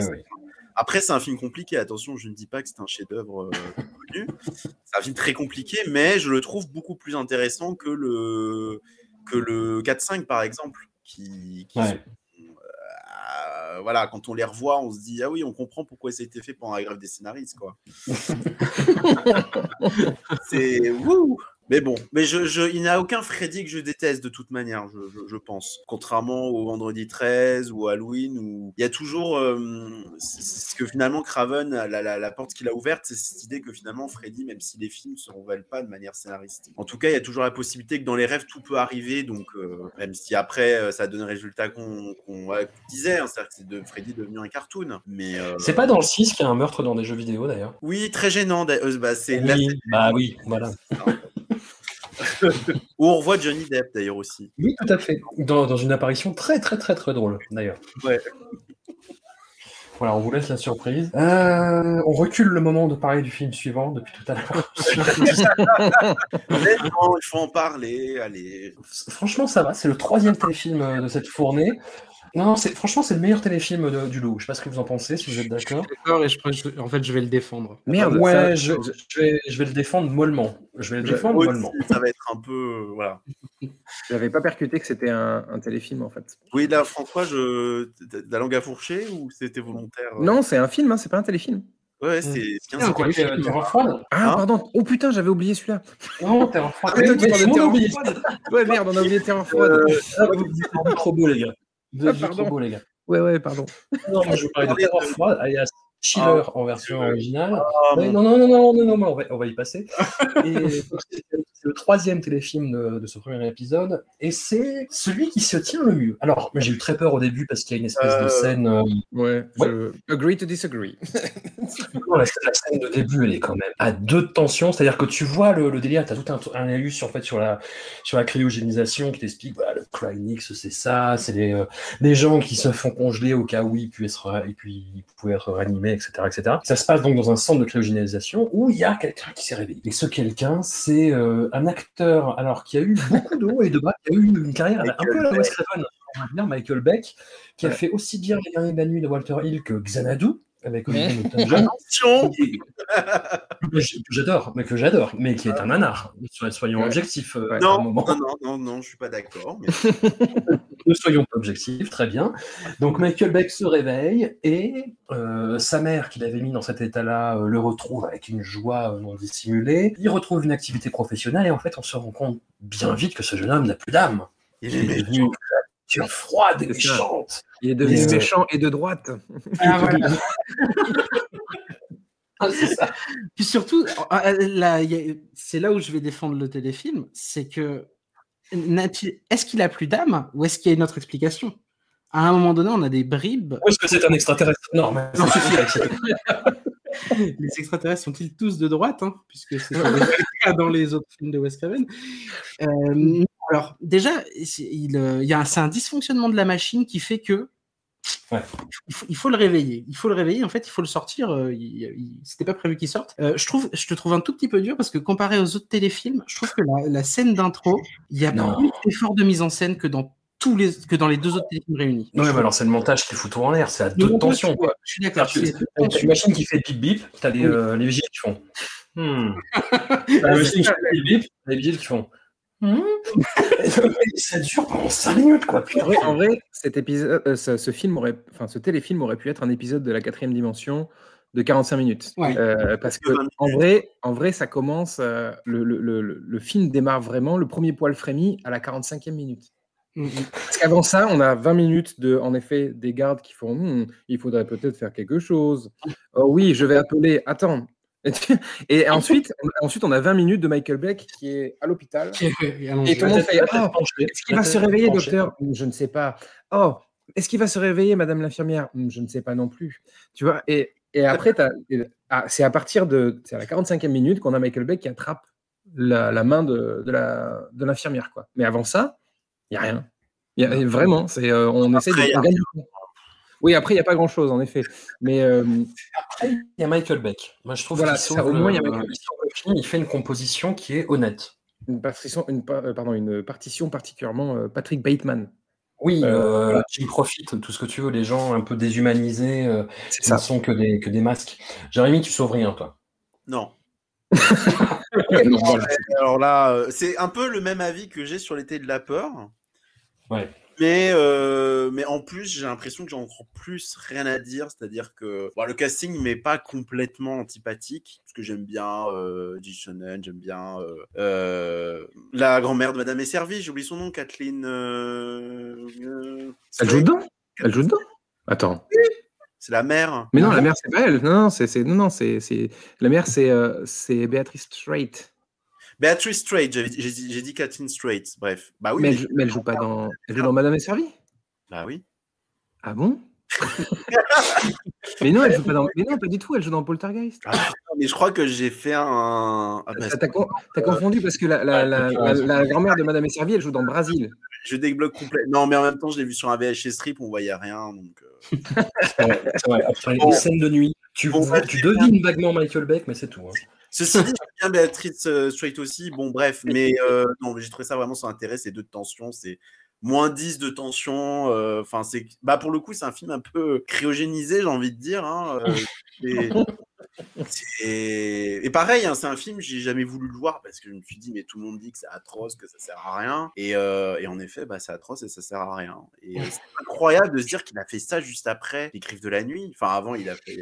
Pareil, je pense sincèrement qu'il a dû le faire pour des raisons alimentaires. Enfin, j'espère. Enfin, bah non, justement, c'est ça qui me surprend parce qu'avec le succès des Griffes de la Nuit, euh, pourquoi on en arrive à faire un truc pareil? il, est en plein, il est en plein divorce à ce moment-là. Je pense que c'est ah, ça aussi. C'est qu'il a un divorce très houleux, très long. Donc, à mon avis, il faut. Ah, en fait, payer le divorce. Bon, bah, ok. Voilà. Donc, euh...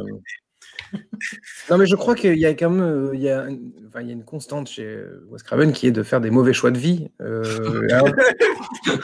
à mon avis. Comme ça, je juge la vie de Wes Craven. Et qui fait que derrière, il fait des mauvais choix de film, euh, du coup. Euh, voilà, parce qu'il est obligé, parce qu'il faut bien qu'il mange. Quoi. Voilà. Mais non, en effet, ce, ce film-là, tu te demandes un peu ce que ça fout là. Parce qu'à la limite, moi, je, je trouve pas que ce soit le meilleur de tous, hein, de tous les des, des trois qu'on ait vus, parce que franchement, je trouve que les deux premiers sont un peu, alors attention, je, je m'emballe, un peu plus divertissant que celui-ci. Celui-ci, je me suis fait chier comme un rat mort, à part en effet le, le côté, oh là là, qu'est-ce qu'il est méchant, oh là là, il veut faire de l'argent. Je trouvais l'histoire plus intéressante. Je trouvais l'histoire plus intéressante. Ouais. C'est vrai qu'il y a une vibe où tout le monde est un petit peu en empathie avec le Paul Sorvino. Paul Sorvino, qui fait une apparition en second rôle, qui joue un prêtre, qui va encore un prêtre, qui va percer à jour le, le, jeu de Michael Beck et qui va mourir de façon ridicule. La scène est mal faite, putain, c'est hyper mal tourné. Euh, le traîne avec sa voiture, c'est oh là là, voilà, c'est raté. Mais euh, voilà, Paul Sorvino, il est là, passe et il fait bon bah. Et non, puis en plus la, la, la, pauvre Jill Shunen, elle sert à rien, elle est là, elle, elle passe dans le cadre, elle dit il y a un truc qui cloche et puis elle part. Enfin vraiment, c'est. Mais, mais j'ai trouvé l'histoire plus intéressante que les deux autres téléfilms. Hugo, essayons de, de ramer à la surface pour. Je vais ramer. Regardez-moi sortir les rames. à un moment donné, alors déjà, je tiens à dire qu'on a, on a quelqu'un qui, qui se réveille, donc on, potentiellement, il aurait perdu son âme, mais attention, je vais peut-être développer une petite théorie Allez. qui dit qu'il n'a pas développé son âme. Il est plus, il est plus méchant, plus capitaliste. Il ressemble à Geoffroy Didier. Ah. Est-ce que déjà, ça en fait pas un meilleur téléfilm? Ensuite, questionnement pour le coup réel, lors d'un échange avec le révérend, Miles, il explique grosso modo qu'il a vu ce qu'il y avait après la mort, parce qu'il est mort. Ouais. En fait, il est mort et euh, bah voilà, la technologie a permis de, de, de, de le ramener à la vie. Il dit en fait, grosso modo, ce qu'on ce comprend, c'est qu'il n'a pas forcément changé, c'est qu'il sait qu'à la fin il n'y aura pas de jugement. Et en fait, il agit puisqu'il il a grandi dans une famille euh, extrêmement religieuse. Donc, on comprend le révérend est proche de la famille, son entreprise donnait de l'argent à l'église. Donc, on, on comprend qu'il est encore une fois bon famille blanche, bourgeoise, extrêmement bourgeoise même cette fois, très catholique, très religieuse. On comprend que en mourant, il a vu que grosso modo, bah, quand on meurt, qu'est-ce qu'il y a? Et comme il dit lui-même, il dit il y a les ténèbres. Est-ce que il a perdu son âme, comme essaie de l'expliquer le- la religion et comme essaie d'expliquer le, le révérend, ou alors tout simplement, est-ce qu'il agit finalement sans morale, puisqu'il sait qu'il n'y aura pas de jugement à la fin et que finalement il n'est pas juste lui-même? Ah.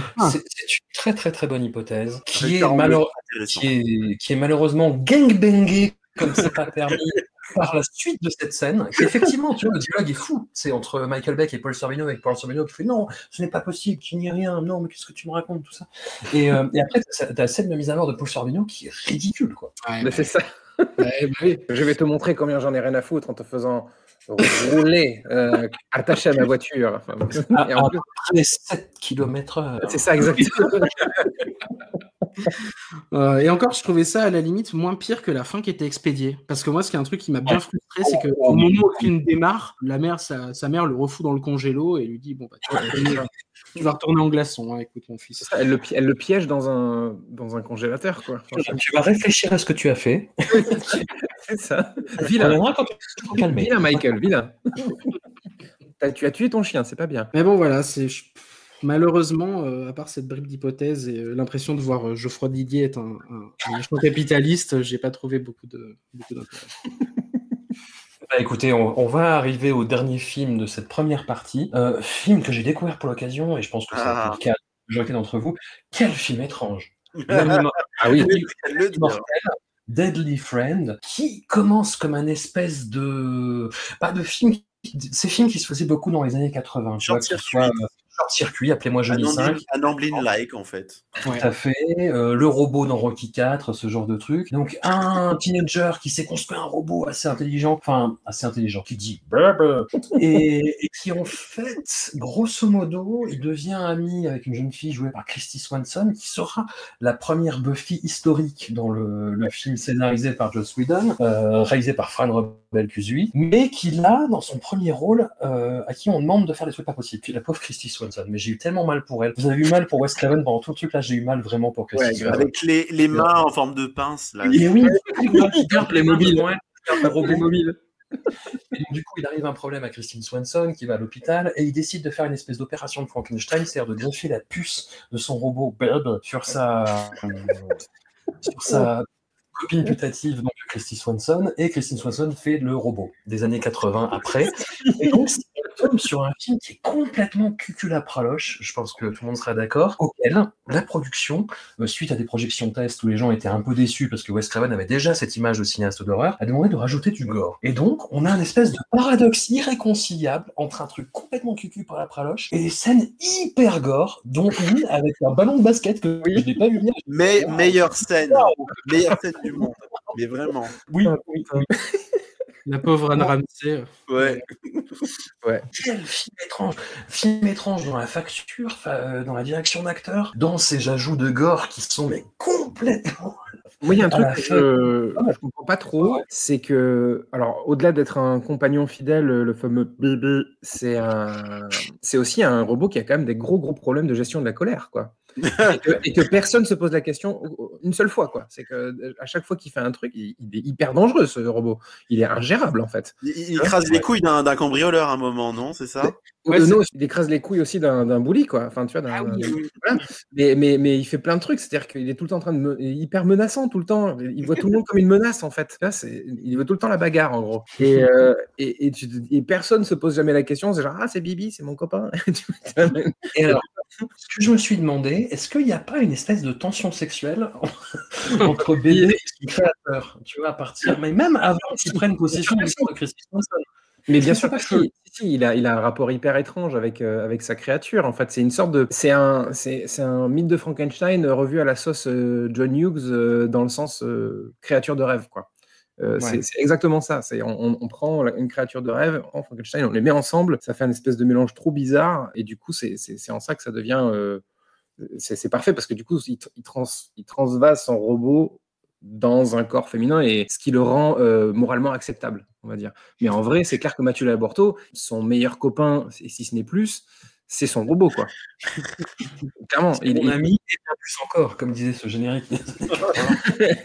voilà, et je suis même pas sûr qu'il soit. Enfin, il est intéressé, on le sent, il est intéressé par, par Christy Swanson, mais je sais pas, s'il devait choisir entre Bibi et Christy Swanson, je sais pas quel choix il aurait fait, en vrai. C'est pour ça qu'il avait le pouvoir de ne pas choisir. Voilà, exactement, exactement. Il a fait le choix de ne pas choisir. Et mon Dieu, ça arrive peu de fois dans le film, mais les scènes où donc Christine Swanson, qui avait 16 ans, dont c'était le premier euh, vrai gros rôle, tu vois, qui, à qui on demande de faire un truc pas possible, c'est-à-dire tu, tu, tu, es un robot des années 80, tu as les bras comme ça en forme de pince, et les, les... je crois qu'elle le dit deux fois dans le film, que quand elle fait c'est pas possible en fait. En plus, euh, enfin, j'ai l'impression que on sent aussi que Gremlin s'est passé par là parce que le bruit du. oui, il fait un, bruit... le même bruit, oui. C'est ça, c'est pas un bruit de robot, c'est un bruit de Gremlins quoi. Qui fait. Vous avez trouvé que c'était un bruit de Gremlins? Bah ouais. Ah, j'ai entendu un mélange entre un, un Ewok et un homme des sables de Star Wars quoi. Euh, oui, oui c'est vrai qu'il fait le même bruit que les Jawa euh, aussi. Ouais, ouais, ouais, C'est très très perturbant. Ouais, c'est vrai. Euh, peut-être qu'il fait tous ces bruits à la fois, en fait. Euh. Hugo, est-ce que tu as découvert le film pour l'occasion? Non, je l'avais déjà vu, je l'ai revu. Ah, T'es vraiment un pervers. tu as promis de faire Craven en ayant vu ce film, mais ah. Eh oui, oui, oui, oui. oui. Ah ouais, mais je sais pas. Non, en plus, c'est même pas que j'ai envie de le défendre, c'est que pour le coup, lui me fait rire.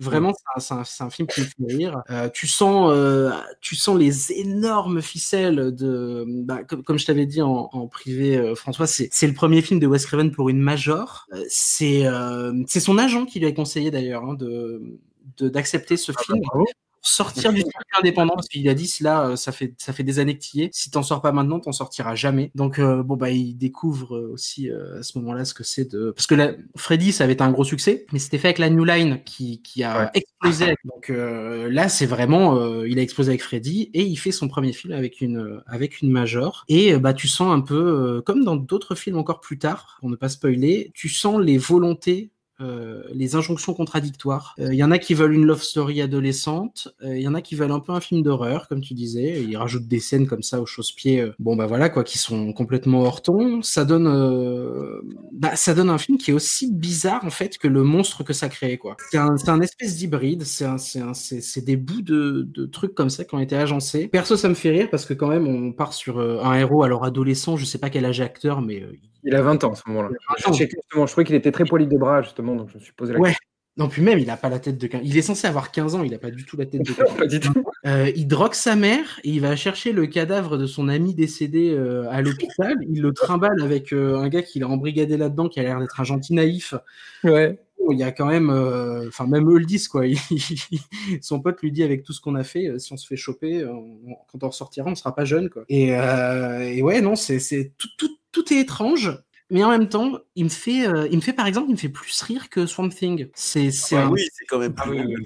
Et du coup, ça, après, malheureusement, il y a des trucs pas drôles aussi dans le film. Euh, le fait qu'il y a, il y a du Wes Craven, donc il y a un père violent, euh, puisque c'est, c'est, c'est, c'est chaud. C'est ça qui est étrange, c'est que c'est à la fois un truc familial et en même temps, c'est un père qui tue sa fille, quoi. Qui apparaît comme Freddy d'ailleurs à un moment donné. Ouais, à travers la tête, euh, la, la tête à travers le matelas, ouais, c'est vrai. Non, il y a, c'est, ouais, des trucs comme ça un peu irréconciliables qui sont agencés dans un film qui est en plus le plus gros budget de Wes Craven jusque-là. Pour rappeler que la, fameuse euh, scène à laquelle tu fais référence, Jérémy, en fait, ce sont des scènes qui ont été demandées euh, en reshoot de la part des producteurs parce que justement, encore une fois, ils voulaient surfer sur la, la, vague. Euh, Freddy, tu fais des cauchemars. Allez. Exactement. On lui donc, ils ont rajouté deux scènes de, de songe, enfin, deux scènes de, de, cauchemars. Et en plus de ça, ils ont rajouté donc les fameuses scènes gore qui n'ont rien à foutre là. Voilà. Mais euh, parce qu'au départ, euh, Wes Craven veut une love story détraquée euh, entre un homme et sa machine. Voilà. Et surtout, il veut expliquer que.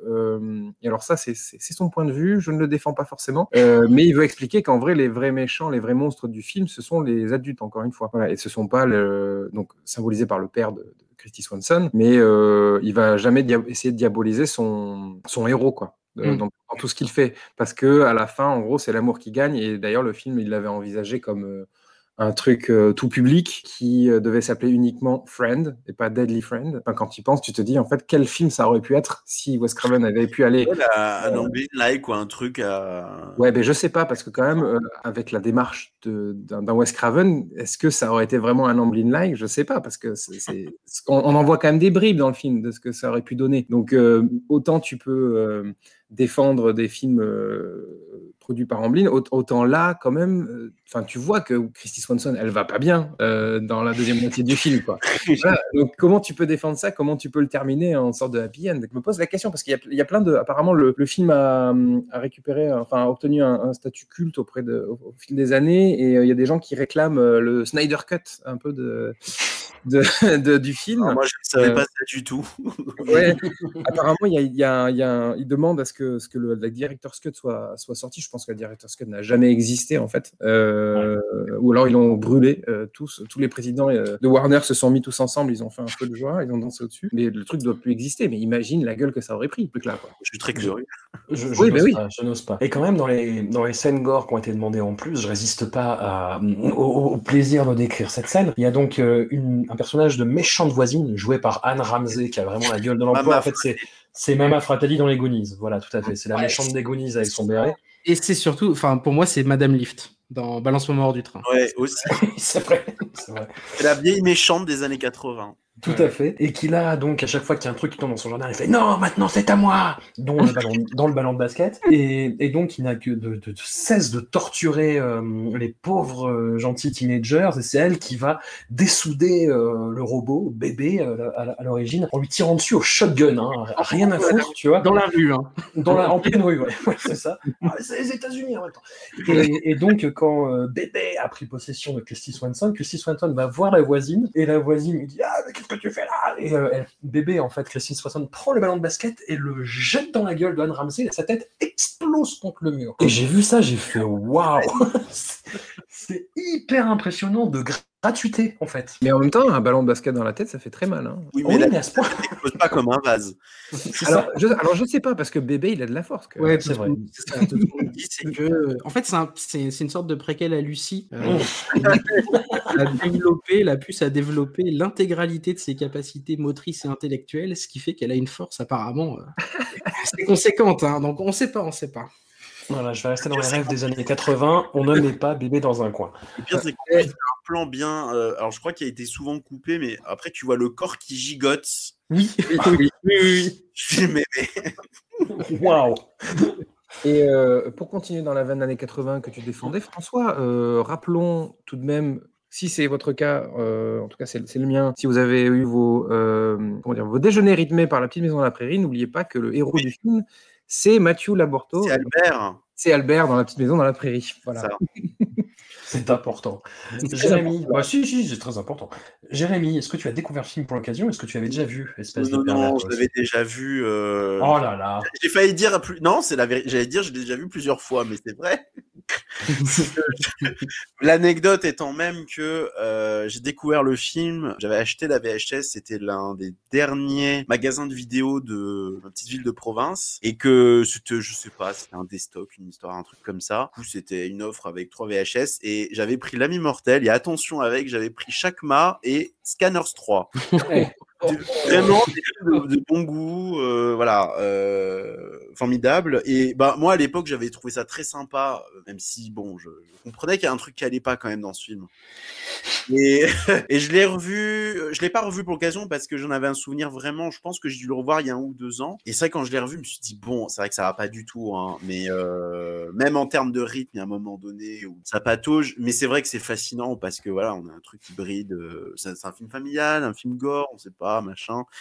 Euh, on ne sait pas, on n'a pas envie de savoir. Et enfin, c'est vraiment voilà, c'est c'est Weird Science, X Nono le robot, X Short Circuit, X Frankenstein, euh, X tout ce qu'on veut. Enfin, c'est quand même le, le, là encore pauvre pauvre Craven avec encore un effet carré. Ouais. Alors celui-là, euh, waouh. Je...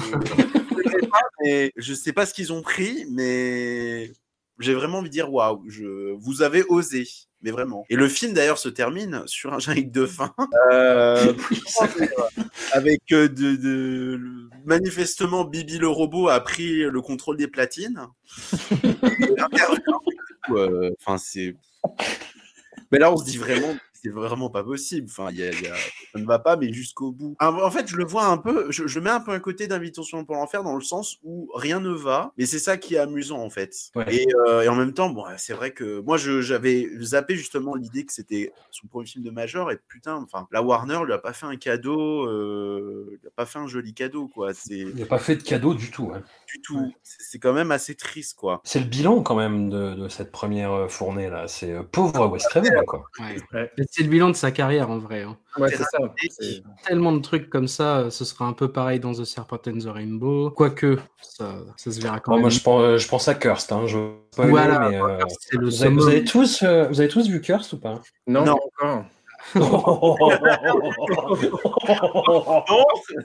pardon, pardon, je ne vais pas spoiler, mais you're in for a treat, messieurs. Je suis prêt, je suis prêt. Ah, mais voilà, mais bah, c'est le, c'est un peu l'équivalent, hein, l'ami mortel. Il y a un côté un peu, euh... enfin, je sais pas ce que t'en penses, Hugo, mais c'est côté euh, hybride, mais mais hybride malade, quoi.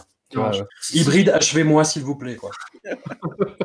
non, tu vois, autant dans, dans 3-4 décennies, on reverra l'ami mortel et on se dira waouh, c'était le premier film anti-transhumanisme, c'est incroyable. autant que n'importe quelle époque, on. Pff, on n'a plus envie de voir ça quoi. Non, non, non, ouais. vraiment. Je suis même pas sûr que ce soit vrai. C'est pas comparable. L'ami mortel, on rigole au moins devant. Ah bah Curse, ça me fait rigoler. Mais, euh... ouais, ouais, ouais, ouais, ouais. Quand, euh... Mais me, je pense que ma haine de Jesse Eisenberg joue beaucoup. Aussi. Ouais, je pense. oh là là. Bah, écoutez, en tout cas, voyage, voyage chaotique, mais intéressant, mais un peu triste en même temps. Mais on a bien ri en même temps. C'est bien. Le meilleur est à venir. Non, peut-être oui, pas. Si, quand même. Freddy, bah ouais, mais après, euh, tu sais, quand t'as fait Freddy, euh, si, si, mais on a quand même du. Il y a si. de belles choses qui arrivent. Il y a des belles choses ouais, qui arrivent. Ouais, si, si, ouais, ouais, il y a quand des j'ai choses intéressantes. Moi, j'ai très peur de revoir son Freddy 7, justement. Ouais. Moi, je, ben, moi, je l'ai revu il n'y a pas longtemps et euh, bon, je vais pas commencer à en parler, mais, mais je trouvais que justement, c'était très, très plaisant. D'accord. Et, et, que je t'avais dit en, un peu en, en aparté, mais c'est que ça annonce aussi d'une certaine manière Scream. Ah oui, oui. ouais. Bah oui, fatalement, oui. Le côté intéressant de ce côté-là. Et ben en tout cas, euh, voilà, un grand merci à vous. Et puis on se retrouve dans 15 jours pour la suite. Merci, salut. Au revoir. Au revoir.